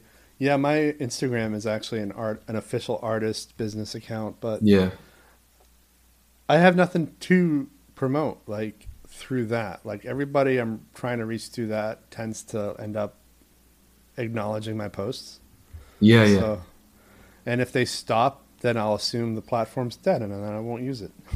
exactly. Well, there, I feel like there was there was almost a sort of backtrack because I remember about twenty, I'd say 2018 or just after. I mean Instagram's changed a lot, but I remember a point where it started to go so the reach started to really go down on sort of business accounts, at least in my experience. And then it almost in recent years when they, in the last sort of two years when they added a lot more options for like creator accounts, it seems to now be a lot fairer in it. But like when we were doing, you know, the kind of business thing, we started looking into like running Facebook ads and stuff.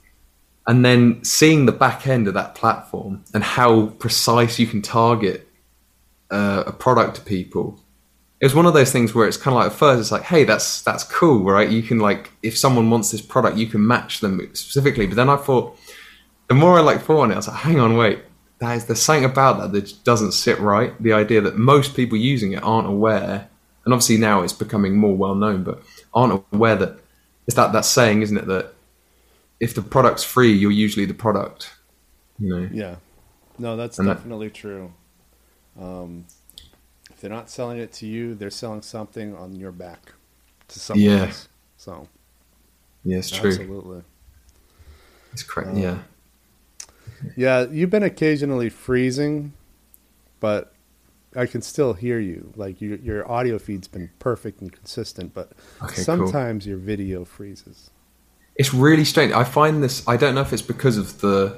I don't. I wouldn't think it make a difference, but it's really weird because, you know, I'm in the room with like the internet and it seems to be a good connection. But I found last time. I wonder if it's something to do with the distance between us. But I, I don't. I think because it's the internet, it probably wouldn't make a difference. But yeah, I don't know. I know the infrastructure in my New York neighborhood is absolute shit. We're in one of the few neighborhoods in New York City that still has above ground lines.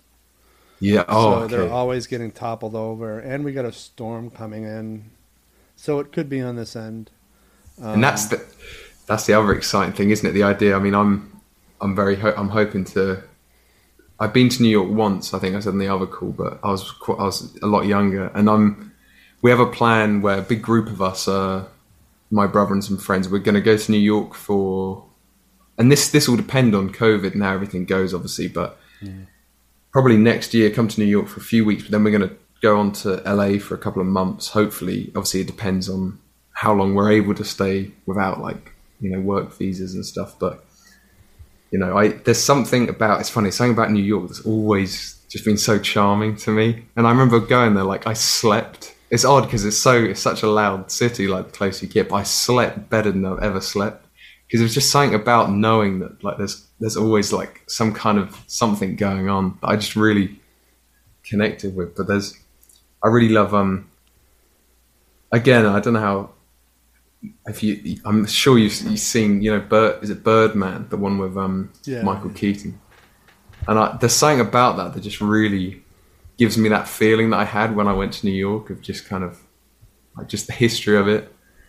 But it must be so such an interesting place to be a filmmaker, like living in New York, because there's so much history of film and so much history of performance there. That must be such a, a like such luxury. Yeah, there's. I mean, the every art form is here. Yeah, so, yeah and film started just across the river in New Jersey, the first film studio, uh, the film industry in general. Uh, but the, you said something very interesting, and I don't hear it a lot, but it is absolutely true. It's so easy to sleep here. And yeah, and that's really contrary is. to how it's often portrayed. Like you'll see these movies that oh, I'm going to New York for the first time, and then they can't sleep because some neighbor. Yeah, the pillow wrapped bullshit. over the head. Yeah, yeah, yeah. This, yeah, you know exactly what I'm talking about, and it's just not true. Like I, I like two weekends ago, we we Jan and I went up to the Hudson River Valley and slept among nature. We were in a mm-hmm. house, but you could hear all this noise that like the the locust, or I don't know if they're locusts, but there's mm-hmm. some sort of bug and and bird combo that just yeah. created this really horrible noise. I'm going to put it on Freesound because I recorded some of it. Um, yeah, yeah. And you can hear it. Um, and it's just like, how do people sleep in the countryside with all this shit going on? And it's just like, this is literally what it sounded like. Sounds like. I got to step back from my mic.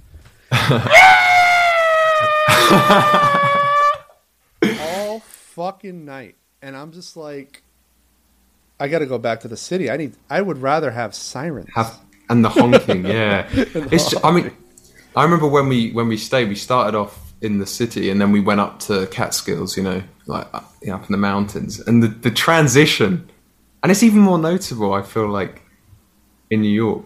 It's I, I just remember going from like oh sleeping really well to just suddenly like you say it's just yeah we were in and it's, it's almost like I don't know I, I guess it's because it's like you hear humans and it's kind of like there's something not always, but in that case, I found it almost comforting. But it's almost like I feel like it's like someone telling you a bedtime story in a weird way because it's like you know there's someone, you know, it's not like the world's stopping, but it's weird because I mean I live I live out just outside of London, but I live in a city and or just just on the outskirts of a small like a smaller city, and so it's it's not like I mean it's not it's not it's not it's not New York level loud, but it's like or London even, but it's um, you you know when I fall asleep, you can hear traffic and you can hear like it's not like you know dead quiet, but it's weird like because we're like we're going away like say this on like a Monday um, as of when, when we're recording this, but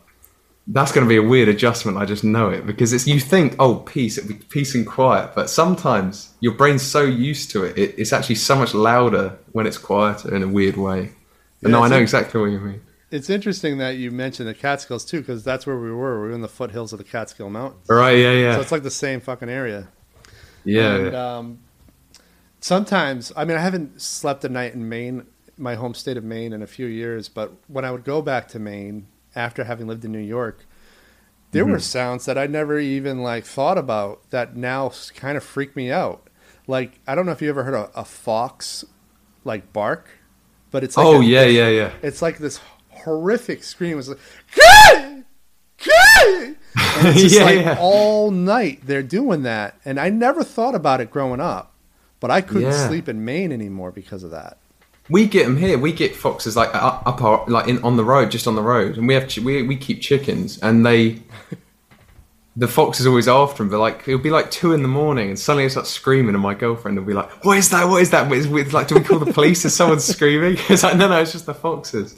But it's I, I've always found it so fascinating, the interesting, the perception between people from the US and people from the UK. Like one thing I find really weird is like there's almost like I, I was listening to a podcast about it the other day. It's almost like a the second British invasion, I feel like so many actors or like filmmakers, like in American films, are British, and I, I don't, I don't, I still don't fully understand like why, because there's so many things where like the lead actor is always British doing an American accent. Hmm. We're trying to figure that out too. I because that's no the idea. thing. Because there's a lot of talent here. Yeah, they're you know, really. I mean, it's funny. Some of my favorite actors are American. You know, and that's. Yeah it baffles me. I honestly don't know what it is. Uh, I mean, it could just be nepotistic bullshit, but I honestly don't know. Like, because I see that too. I see so many parts where I'm just like, why this dude? Why is this yeah. guy playing? There, what was it? Daniel Craig playing a guy from the South. He's done it like two or three times now. Yeah, yeah, yeah. Where yeah. He so Knives Out. Really need to do that. Yeah, Knives Out. I mean, he was great yeah. in it. But yeah, but there's a thousand other actors who could also be great in it that actually do that accent genuinely. Yeah, yeah. You know, and um, I found that that's weird. Yeah, no, I, I I heard a theory which was about because obviously the UK, everything being so much closer together. I mean, this is the thing that's so crazy about like going to the US is the scale is just mad. It's crazy because like here, like you know, it's you can drive, you know, up to you know just around or up to Scotland or wherever. You know, it's it's you can cover the ground, like be from one extreme to the other just with a, a sort of short drive. But in the US, everything is so far apart. And there's a thing that they say is that the, the difference in British accents supposedly, and this is me quoting, by the way, this isn't my personal theory, but apparently something to do with the the the difference in British accents. So from like up north, like Liverpool, Manchester, to then like London is so different and so extreme. They say that to for a British actor to try and reach those accents, is somehow training or something. I think it was this was a theory from I think it was Charlie Hunnam, the one who played um, Jax Teller in Sons of Anarchy, and he was talking about how because there was such a, a difference between accents and British actors kind of are expected to do that. It's much easier to do the transition from British to American accent. Um, and there's always this thing of they say that American actors can't do the British accent as well. It's weird. What's weird about that is I've heard some. To be fair, some American British accents you know straight away, but there are some that are crazy, like Elijah Wood in um, Lord of the Rings, for example. I had no idea. Like there are there are some that just completely floor me, but I'm, I'm sure it must be the same because this is what's weird is we I can't see when a British actor is doing a terrible American accent because obviously I only know from films. But a lot of the time, that's British people doing impersonations anyway. Because at the moment, yeah. it seems to be flooded with that. Some of them, some of them hide it well. Where like, if I didn't know they were British, I'm, I, am usually just like, oh, whoa. Um, and I know that that has happened where like there are people who, like the guy who played Doctor House, for example. Oh, Hugh Laurie, yeah, yeah. Hugh Laurie. I had no idea he was British because I only know him from House. And so when I saw him on, on a late night show with Craig Kilborn or or one of those guys, it was like, holy shit. And and I and the story I heard about him was that when he sent his audition tape, one of the producers was like, That's what we need, a good old American guy. Guy. it's just like but then there are there's stuff like the Daniel Craig thing where it sounds cartoonish to me. Yeah, yeah. See, we, I, it sounds the same here. The, but at the same time, he's putting on a southern drawl. Yeah, and this southern kind of... drawl also is cartoony in and of itself. Like, it's yeah, just, so I it's can't like a... hear it and then respect the person talking. it's funny because that's the one which everyone like, well, at school or wherever, if you're kind of doing an American accent, like in my experience, the one that everyone kind of does as the kind of the most approachable seems to be that kind of southern growl, and then it's kind of the over the top California, you know, accent, and then it's kind of then it gets more subtle, and then that's when I find that you get the good performances. But what's crazy about House is, and I actually have a funny story because my once my mum nearly like ran over Hugh Laurie with a with a bike, but um, he was he and Stephen Fry they had a comedy show, a bit of Fry and Laurie, and he was in lots of British comedy stuff. And it's crazy because, and I obviously can't speak for every, like for everyone, but me and my friend's perception of Hugh Laurie was, oh, we just know him as like this British sort of comic actor, a bit like Rowan Atkinson, Mr. Bean, where it's kind of just like this sort of small kind of local feeling. And it's funny because House is almost seen, or at least was in our sort of circle, as just kind of a secondary project he did, where it's just kind of like, oh, he did that as well in, in the US, but he's like Fry from Stephen Fry and Hugh Laurie. But it's it's it's so weird to think that, like in how some people see House and they're like, oh, I don't know who this guy is because it's.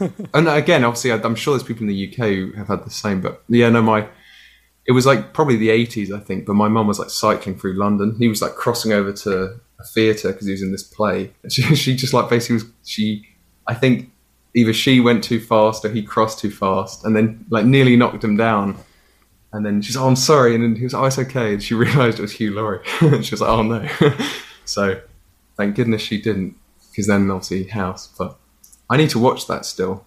House. I haven't seen that.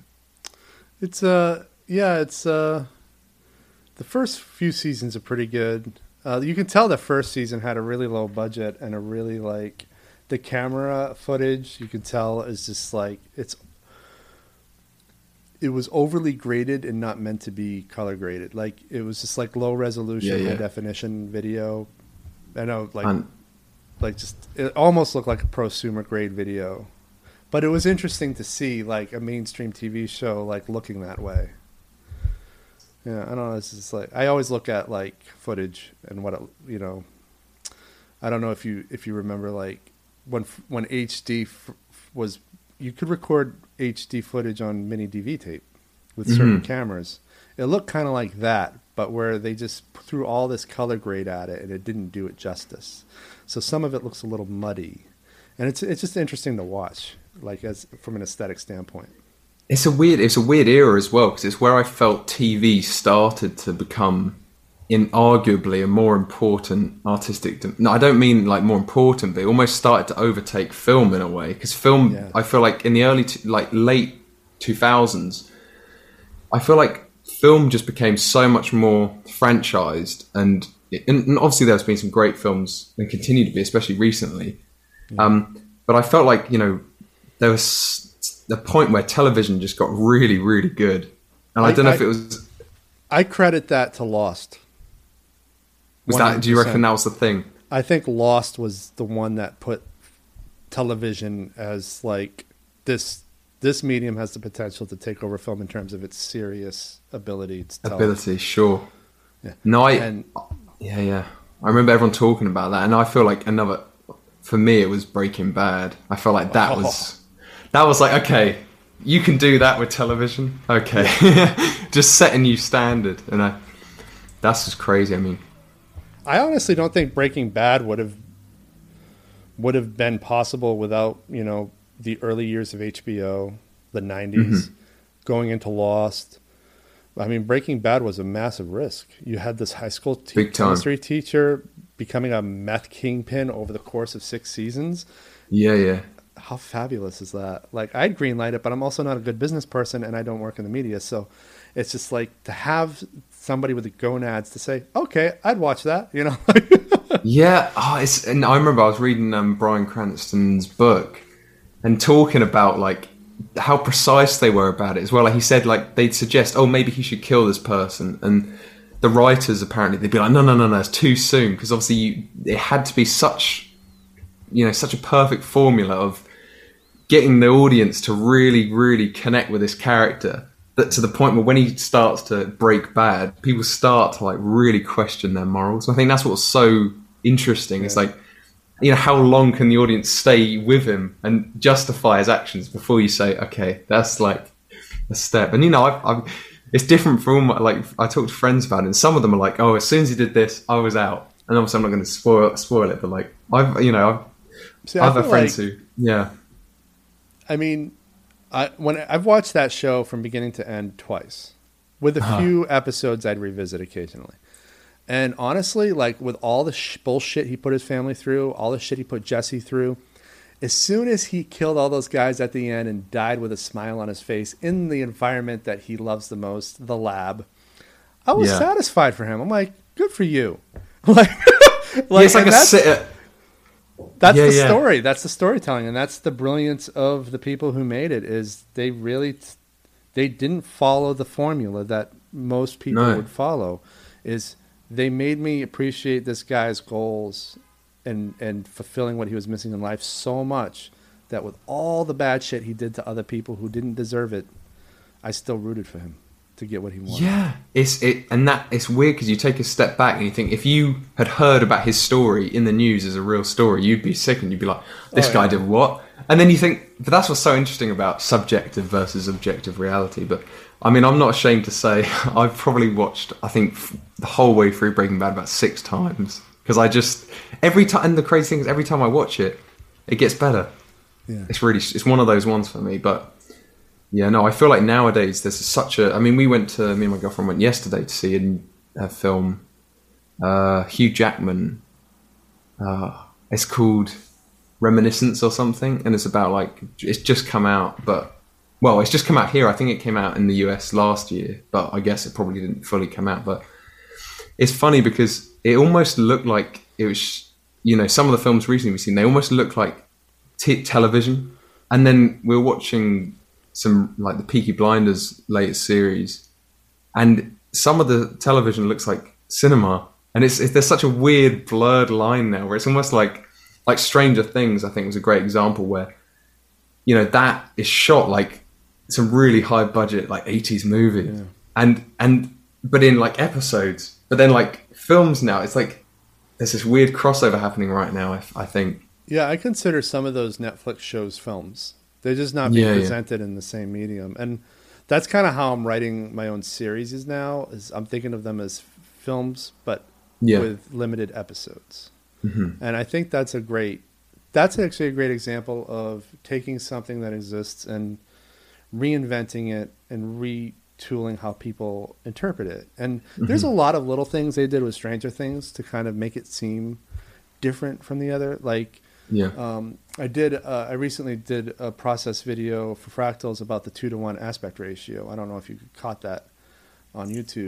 I haven't watched but, that yet, but I've yeah. I did see it. So they put their movie in a two to one aspect ratio, which is is it's becoming more common, but it's really not that common yet. And so when something is presented in two to one, all already it stands out and, and looks a little bit more special and looks a little all right, yeah, this is yeah. different. This is a, an event that I'm going to experience differently than everything else. There's just something about it. It's super. It's a super weird aspect ratio because it's it's it's not quite widescreen. It's not quite 16 by 9. It's not a square but it's also kind of an even aspect ratio. It's two to one. It makes a lot of yeah. sense that, and it's all and that very subtle decision is having a lot is having a bigger effect on viewers than I think pe- people are giving it credit for. It's and true, so, actually. I never thought about that. That's that's really clicked as you said that. I've just suddenly thought because it's you know because it, it almost gives it that not stereotypical, but just that cinematic feel. You know, there's certain attributes to that kind of cinematic look that I feel like most people watching wouldn't be able to like put their finger on. But when it's missing, you just you somehow register that it's missing. Yeah, and I feel like that's quite, one of them. It's not quite a movie, but it's also not quite TV. It's, it's yeah, this yeah. weird. It's this weird upside down that yeah, we're in please. right now. It's and, true. Uh, and also, it all fits in because that's also, I think, a great example of a at least from my perception, a really someone who is English doing an American accent that I had no idea. Which is, you know, um, Jonathan, I think it is the one who goes out with Nancy. Mm, I don't know the characters that well. Sure, there's there's this one of the main characters in it is a British actor, and I had absolutely no clue. But it's it's not like over the over the top. But that I love also the fact that although you have obviously you know some some big names in the cast, it's not like big, big, and the same with Breaking Bad. What I love about some of these TV shows is although like Bryan Cranston had worked in, in stuff previously, it's almost like it's part of the beauty is that it's like their defining role. Like this is their chance, and I feel like they almost. I don't know if this is true, but I always thought Breaking Bad. Both Aaron Paul and Bryan Cranston have been trying their whole careers to just have that breakthrough role, and because they kind of both knew it was it, I wonder if that meant they just gave it you know everything, and that was part of why that performance was just so incredible. Well, hopefully we can ask them at some point. I wouldn't mind talking to them on here because I am curious about that. Because for so many in my generation, he was the dad in Malcolm in the Middle. Yeah, of course, yeah. And that to me, all right, that's the guy. I didn't know his name was Bryan Cranston. He was just Malcolm's dad, and he was weird, yeah. weird as balls. And then this thing, and for a while I didn't put the two together. They were completely different people. Yeah. And now Breaking Bad is Bryan Cranston. Bryan Cranston is Breaking Bad just as Aaron Paul is Breaking Bad. Whatever Aaron Paul does, he's always Breaking Bad. Yeah. It's like that to me and and it could be bad. Like it, it could be a terrible show and that's a bad thing, but in this case it's a great thing for both of them.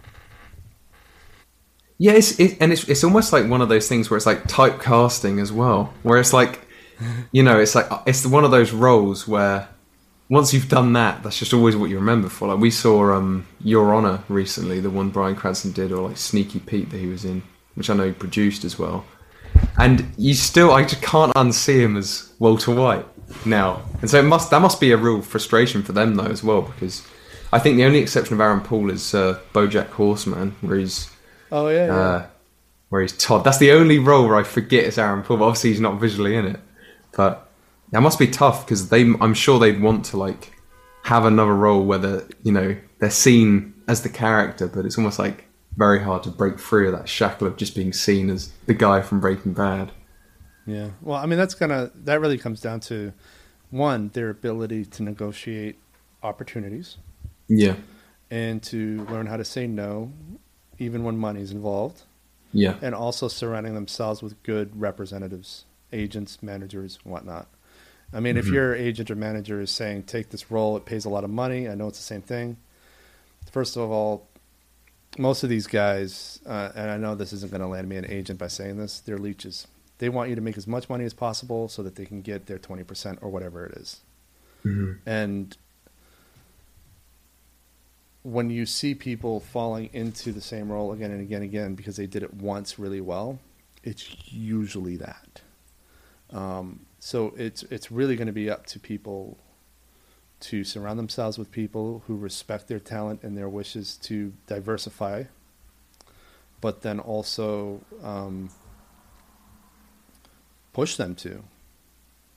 But wouldn't It's it true, be great I- to have an yeah. agent who said, "You know, you already did this role. Why don't you try this? I think that we have a shot at branching out." Like Doing I don't ever hear different. that story. An agent It's saying tr- that.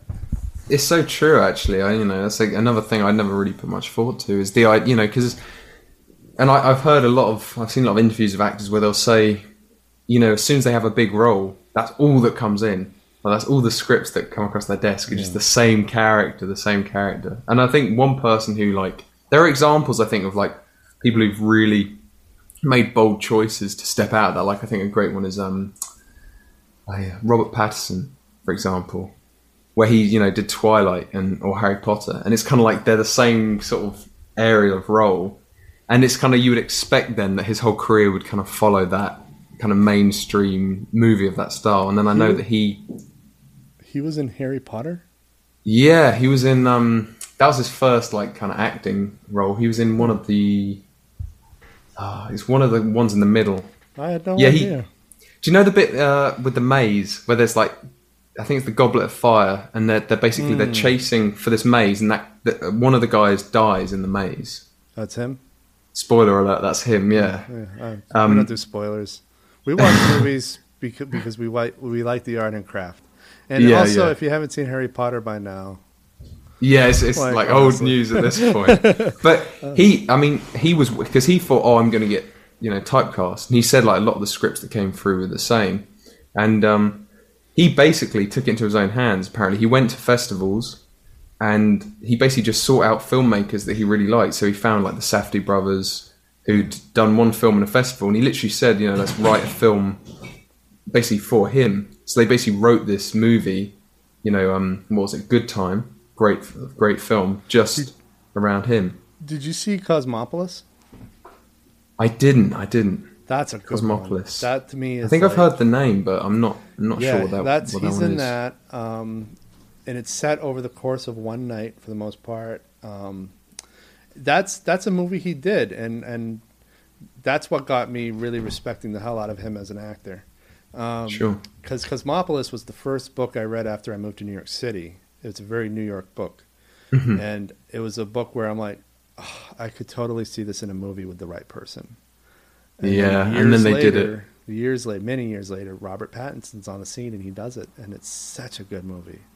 I've like- got to watch. I'd really like to watch that, actually. And also read the book first because there's not a lot of books that are well interpreted as films. And I thought that they did such a beautiful job taking that book and making it into a movie. and making it into a movie.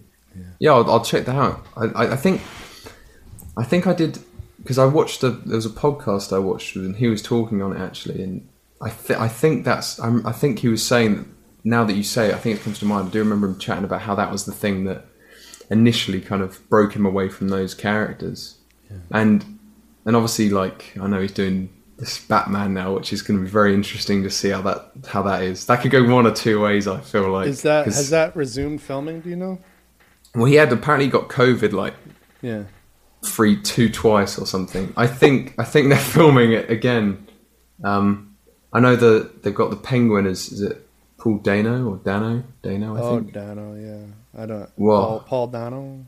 Yeah, the one from Prisoners and There Will Be Blood and all that. Like he's a director as well now, I think. But it looks like an interesting cast. I have I'm excited for that. But there's so many superhero films that it's it's kind of like The cool thing about this, though, and, and I think this is true for the Joker as well, is I appreciate that they're not just they don't just have a cinematic universe where you have to conform it. With the Joker Yeah. and with this, it looks like they can just be a little bit different, a little bit of a different take. yeah. so I'm excited yeah. about that actually. I feel like DC. I, I feel like because of the Dark Knight, the DC kind of has that reputation of oh, you can do something really cool and cinematically break you know new ground. But you know, I, I, Joe, I, Joker, I thought was really cool example. But I did also feel that Joker was kind of king of comedy, taxi driver, kind of just like paying respects to like the old, you know, 70s Scorsese. I saw, yeah, I saw that as well, and I 100% yeah. agree. And, and, like Taxi Driver and The King of Comedy, I can't watch Joker a second time. All three of those films are one-time watches for me. I, I see that with The King of Comedy. I think Taxi Driver for me, I can only watch it if like a long time has passed and I'm in a different frame of mind. I'm like, oh, I'd like to see it with this, but I know what you mean. It's one of those films where it's like, and Taxi Driver is quite heavy, especially like the bits with Jodie Foster. It's like, yeah. it's like I need. It's like that's there's some heavy stuff. Yeah, no. That's yeah, I agree. That's I think that's one thing I, I haven't really seen a good Marvel film that's really, you know, yeah. and like taking risks like that. So I think it's good DC are allowing you know this you know like Joker and that to be made because also it introduces it to new audiences because I think people of younger generations you know there's if they haven't seen a lot of that 70s film, I mean, I, remember Joker, people my age was just like, people were like going crazy about it. And a lot of them hadn't, hadn't, see, you know, they hadn't had the opportunity to see some of that, you know, that great cinema of the 70s. And so it was kind of like an entry point for them. And it had De Niro in as well, which is kind of cool. Yeah, yeah. 70s too. Like, that's a whole other podcast, 70s cinema and how kind of the vibe of America was represented in seven in the grit of 70s cinema. Yeah, yeah. And so many people today don't know that that's what they're honoring. Yeah, and I, I saw a really great uh, clip about it, um, talking about how now because US films are so aimed at international audiences, and obviously they have to land in China and stuff like that, and in most of Europe, you it means that there aren't really like def, like defining American films anymore. I feel like they kind of I mean, there are, but not on like the big, biggest scale. Like I was thinking about this with British films. It's crazy because so many British directors are trying to make American movies. Like we saw the other day, I think it was Guy Ritchie's The Gentleman with Matthew McConaughey and like people like that, and Hugh Grant. And it's crazy because it's such a sort of British film, and it's so rare to see that now because I feel like so so often everyone's trying to go for the biggest audience possible. They kind of lose identity. And there is, you're right. I mean, I watch those old films, the 70s. I think I really get a sense of like America from this. But now it, you know, certain films on a bigger scale, it feels like it's just trying to, you know, be as global and kind of internationally, you know, acceptable as possible. Well, it's interesting you bring up Guy Ritchie because he's a great example of kind of this guy, to me at least, from where I sit creating these great movies with with a very specific vibe nobody was doing. Yeah, yeah. I mean, one of my the first movie I ever waited up all night to see the first screening for was Snatch. When that came out, I was in film school in Vancouver. I waited outside the movie theater for the first showing that morning. And people thought I was crazy because there was no lines for it. But I'm like, this movie looks like one of the most original things I've ever seen in my life. I have to see this first. And then after he started getting these directing gigs, it seems like that's what happened to the film industry. So I'm paralleling it with the 70s because the 70s were these auteurs, these American auteurs that were creating movies on a relatively low budgets. They were very unique, they were very personal, they were very much showing what America felt like at that time. Uh, from these these gritty cop movies like The French Connection, yeah, yeah. Um, or in the same guy ended up doing The Exorcist, right? Mm-hmm. There's a vibe to those movies. And then once we transition into the 80s and things get cleaner and polished, and then by the end of the 80s, it's super colorful. And then in the early 90s, it's not only colorful, but all the movie scores are super happy and. Yeah. And, oh, you know. And it's just, that's to me, like, the, there's a parallel between that and what happens when you get all these directing offers. You just transition away from sort we of that do. like there's nothing Guy Ritchie's doing now that I feel like has that same auteur feel. Like have you seen like the movie, the like Gentleman movies? Yeah, uh, yeah.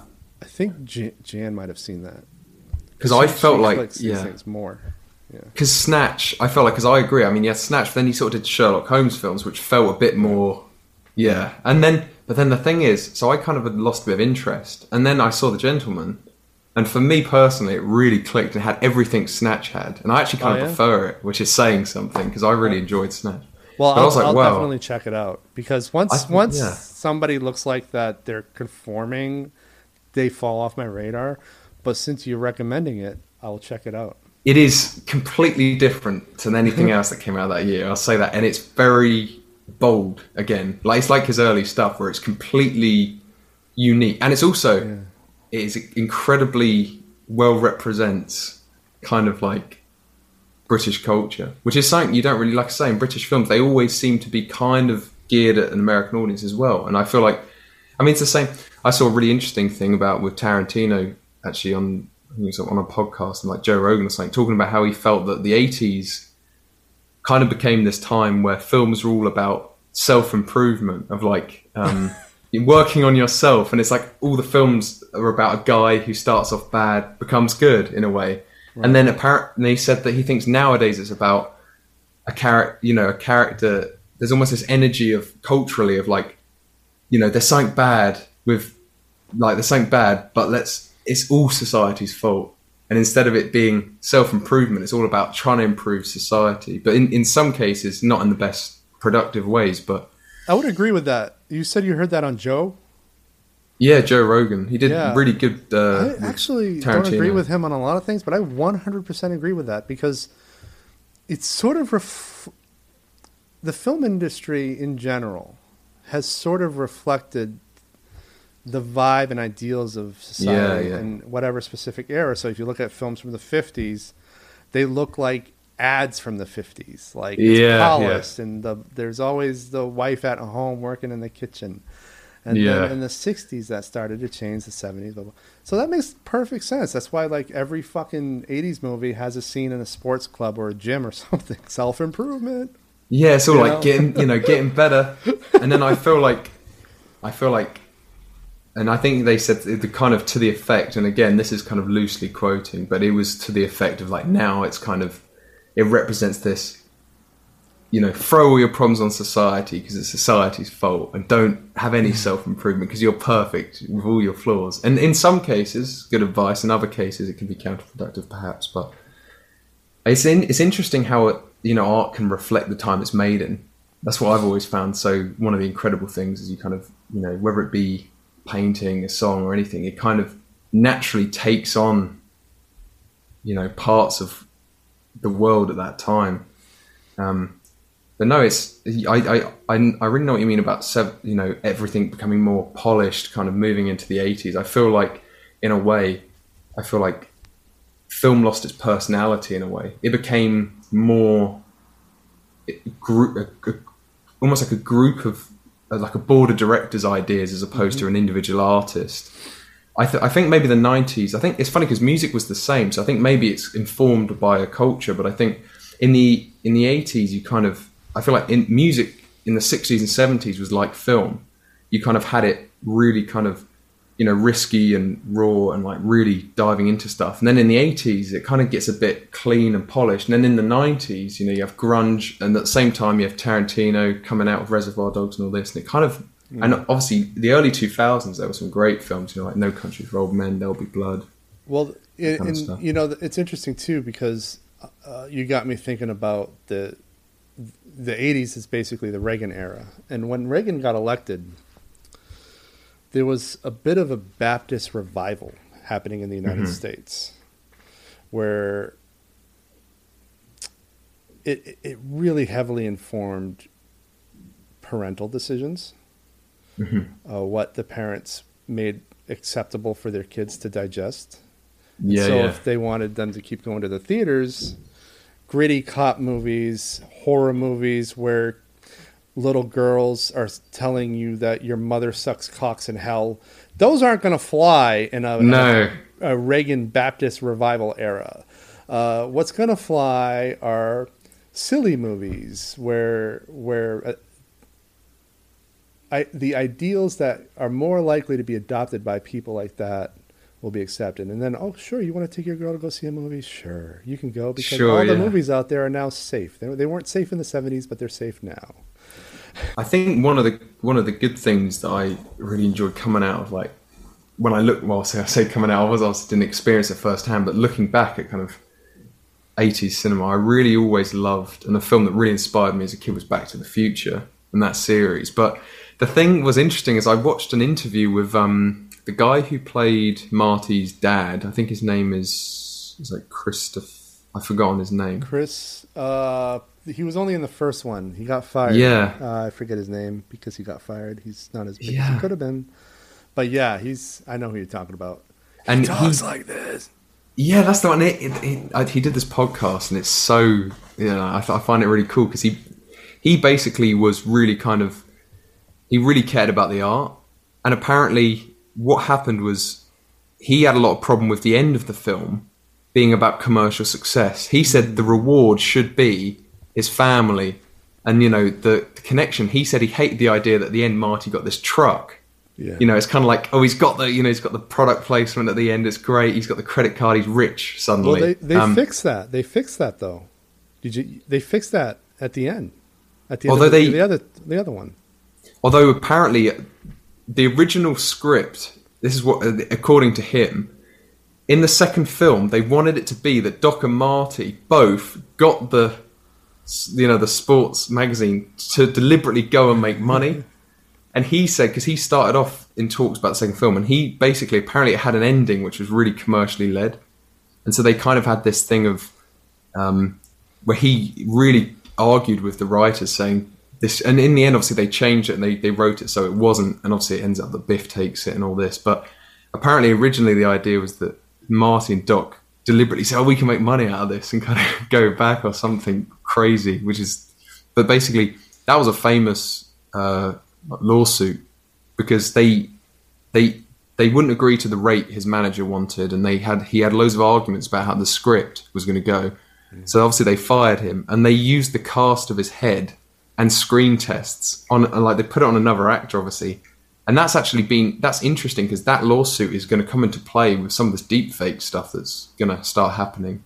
Where it's kind of like how can you copyright your face kind of thing, which is kind of weird to think about, but it's going. I think it's going to become a real reality because you know you could just put Brad Pitt in your film, for example, with a CGI with a deep fake, and it's like, you know, does he have the right to his face? Well, of course he does, but like, you know, that's a really interesting area. Yeah, I, I think the legislation, there's going to be definitely some new legislation that's going to have to protect, especially in the era of people being like accused of things, right? Yeah, and the like moment you're cancel culture. accused, it's hard to crawl your way back whether you're innocent or not.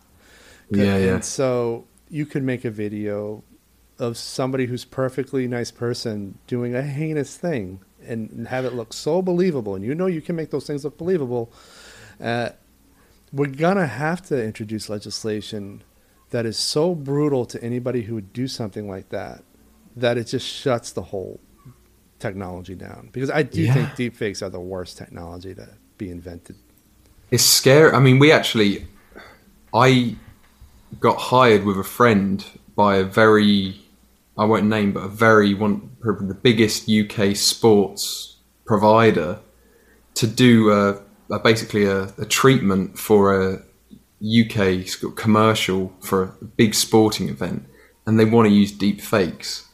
I'd mm. like to kind of, you know, on various, you know, I can't obviously without going into detail, but they, we we had to learn how to use it, and like I sort of started like experimenting with it, and I was like, this is like like this is free open source software. Anyone can download it. This is like this has a real danger, you know. I mean, And, you, could, uh, you could use that software too. And I'm not gonna. I'm not doing this to give anybody ideas. I'm doing this so that we could put warning bells up. You could start a war. You could get Yeah. people murdered. You could break up families. You could end people's careers. It's too powerful of a technology, given that we live in a culture where people don't research whether something's real or not before acting on information or Yeah. disinformation.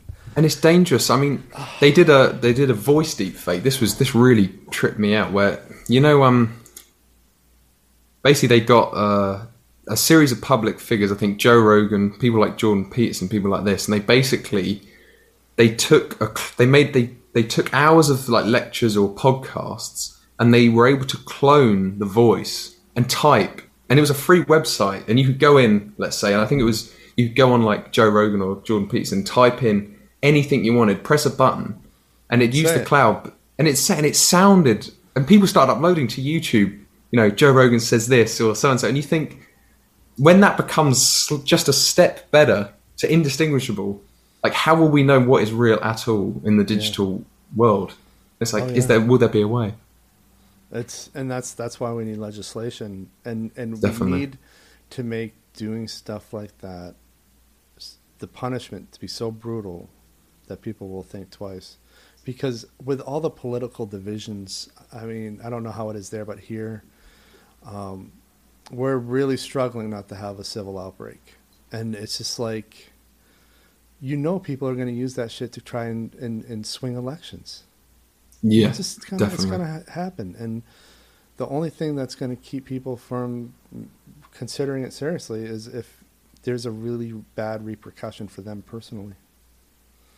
I agree, and I, I feel like there'll also be almost like cryptocurrency or NFTs. I feel like what's going to happen is there'll be some way of validating um, with like blockchain technology Yeah. what's genuine. So unless it is, Oh. everyone assumes it's rubbish. So like if it comes out of like a real trailer, it has some kind of, you know, like the way that obviously they're selling art as like NFTs now, where it's you it, it somehow it confirms that that's the original copy. I feel like they'll have to do that. So if it's like a trailer comes out for a film, unless it's the one that's actually, you know, genuine, you know, and is that original trailer that people will just have to start assuming that it's it could Well- be manipulated. Yeah, and I, I think that we certainly have talent in Silicon Valley who can write the algorithms to get us started on that. But then also, and this is a very simple solution check Mhm. marks. So, right now, there's a debate going on on Twitter because Danny DeVito, he put out a tweet saying that he was in favor of Nabisco workers forming a union. Well, Nabisco advertises on Twitter. And Twitter didn't like that tweet, so they removed Danny DeVito's verification status. So he no longer had a check mark. Oh, And so so Twitter's using the check mark or the verified user as a weapon. And what needs to happen is everybody, you and me, who uh, are nowhere near at the status of Danny DeVito when it comes to followers, have to be checkmarked. They Mhm. have to know that what is being put out there is actually coming from us. yeah. And if And it's, it's not, that's the stuff that the algorithm should be filtering out of our feeds, not our own friends' comments. Uh, Yeah, I agree- Danny I DeVito that isn't Danny DeVito for real. Instead, they're using verification as a weapon. It's And true, it's and you know, weird. yeah. and Twitter especially. I mean, I know that there's many stories of them sort of removing stuff, or you know, oh, oh I don't agree with that, so I'm going to take that down. Obviously, in some cases, if it's false information that could be harmful, but also you you ask yourself, where's that line drawn? You know, who draws that line between what gets removed and what stays up? And that's the Um, interesting era we're living in, and that's gonna uh, and and I, I think that's gonna come through. If we're not seeing it already, we're gonna see it in retrospect. A lot of our art is going to reflect that negotiation because that's Yeah. the toughest question we're dealing with right now. And even even with even with art, I feel like it's like where do we where can you draw the line between artistic expression and having to conform out of fear of overstepping a mark somewhere? And, you Actually, know, yeah, I dealt with that question uh, back in 2008 uh, when I was building this. This I was kind of building an asshole persona for YouTube. where yeah, I would rant about shit that didn't matter, and I would say things that were just politically divisive, not because I believed him, but because it was part of what I think this character would do, and people couldn't tell the difference. So it was just like with, yeah, and, and it's just like we honestly like in the in the age of different we're we, we're in the age of information and we're at risk of being in the age of disinformation and so we got to Yeah. figure out how to i don't know how to deal with all this how to negotiate all this and and it's it's tough as well because I feel like social media has kind of turned everyone into their own PR person in a way because it's kind of like because we now have ended up in this place where everything you do, there's permanent record of it. You know, it's always there. And obviously, we're we're living in this cancel culture where, if, and obviously, there are instances where if someone is actively doing stuff that's you know causing harm to other people, then that's something people need to decide. You know how how that person you know fits into a society, but. The, the what troubles me sometimes is if someone has done you know made a mistake in their past online but then have completely gone down a different path in life and completely, you know, how accountable can they be? And also, how much does that reflect the art they do? Um, which is a really, I know it's that, a hot topic as well, but it's. Yeah, know. I think that if they've gone down, and, and obviously we're not going to solve it here, but no. I, I think that if they've proven that they've gone down a different path in life, but what it doesn't matter what they tweeted 10 years ago or whatever but like, yeah. we live in a vicious society where everybody's trying to take down one another, and I don't know. I, it's like that. It goes back to the kind of '80s self improvement, yeah. and the now it's like blame everything and everyone because you know. Yeah. It's a crazy, know, it's kind of like this mob mentality sometimes. Whereas you see crazy stuff, because obviously there are some cases where you see stuff and you think, okay, that you know, that's you can that's justifiable. But there's some stories I've read where you have you know, someone who in their teenage years m- made a very poor taste joke or something, and then in their sort of like 30s now, their art is suddenly being pulled off a platform or being, you know, discredited purely on the basis of. And you think it's it's it's like it's it's kind of gone in a very strange way where it's like I say everyone's almost their their own PR person where it's like you have to everything you say you have to edit to make sure that it's coming across as if it's part of some machine, which is really it's a, a strange responsibility to give to everyone. That yeah. Well, yeah, and I don't know what that is going to lead to. And I can tell you, if there was social media when I was a teenager, I would have been shut down over and over and over again. People yeah. say stupid stuff when they're young, so hopefully we can find find our way out of this era in that regard. I'm hoping so. Yeah, no, you know, I think it, with every era, you kind of get this thing where you take, you know, as the next, you know, phase comes along, you take what worked and you abandon what didn't. And I think that's kind of the when you take take a step back and look at the context, you kind of see, okay, well, there's always this progression where, you know, you you, we're all always testing how far can we go, how far, you know, and then you kind of hopefully figure it out. I I do have this feeling that we're about to enter and I may be completely wrong, but I get the feeling that we're about to enter into an era of like the 70s and the 90s again, where everything has been in the early 2000s, sort of up, up to sort of now, has been so kind of robotic that I think there's going to be a bit of a backlash, and suddenly art is going to, you know, come back into the the view a bit more. And I feel like it's already starting to happen. Like even like Joker kind of represents where like a big corporatized movie franchise does something artistic and it's hugely successful. And I think I just feel like it's you know that, that would be great. I think if there was another era of just personality again. Yeah, um, I think that's a good that's a good I think button for this podcast to end it on because it brings us full circle at mm-hmm. a little over two hours. That's how long we've been going, and it also ties in with everything we've been saying the growth of the artist, the growth of civilization, taking what works into the next era. Yeah. You know? and art and commerce, fractals. Uh, I like it. It's, yeah, yeah, it's kind of around. No, no. It's a fractalization. To- it's a topic that's been fractalized for your sake, listeners. yeah, no, that was really not, you know, it's really, I feel like that's went in a very interesting direction. Yeah. No, this is a great talk, man. Yeah, likewise.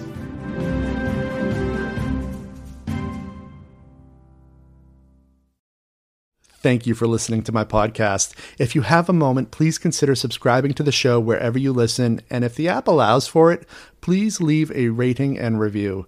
That way, the algorithm moves us up in recommendations. It's a great way for new listeners to find our show. Thanks, and I'll see you on the next episode.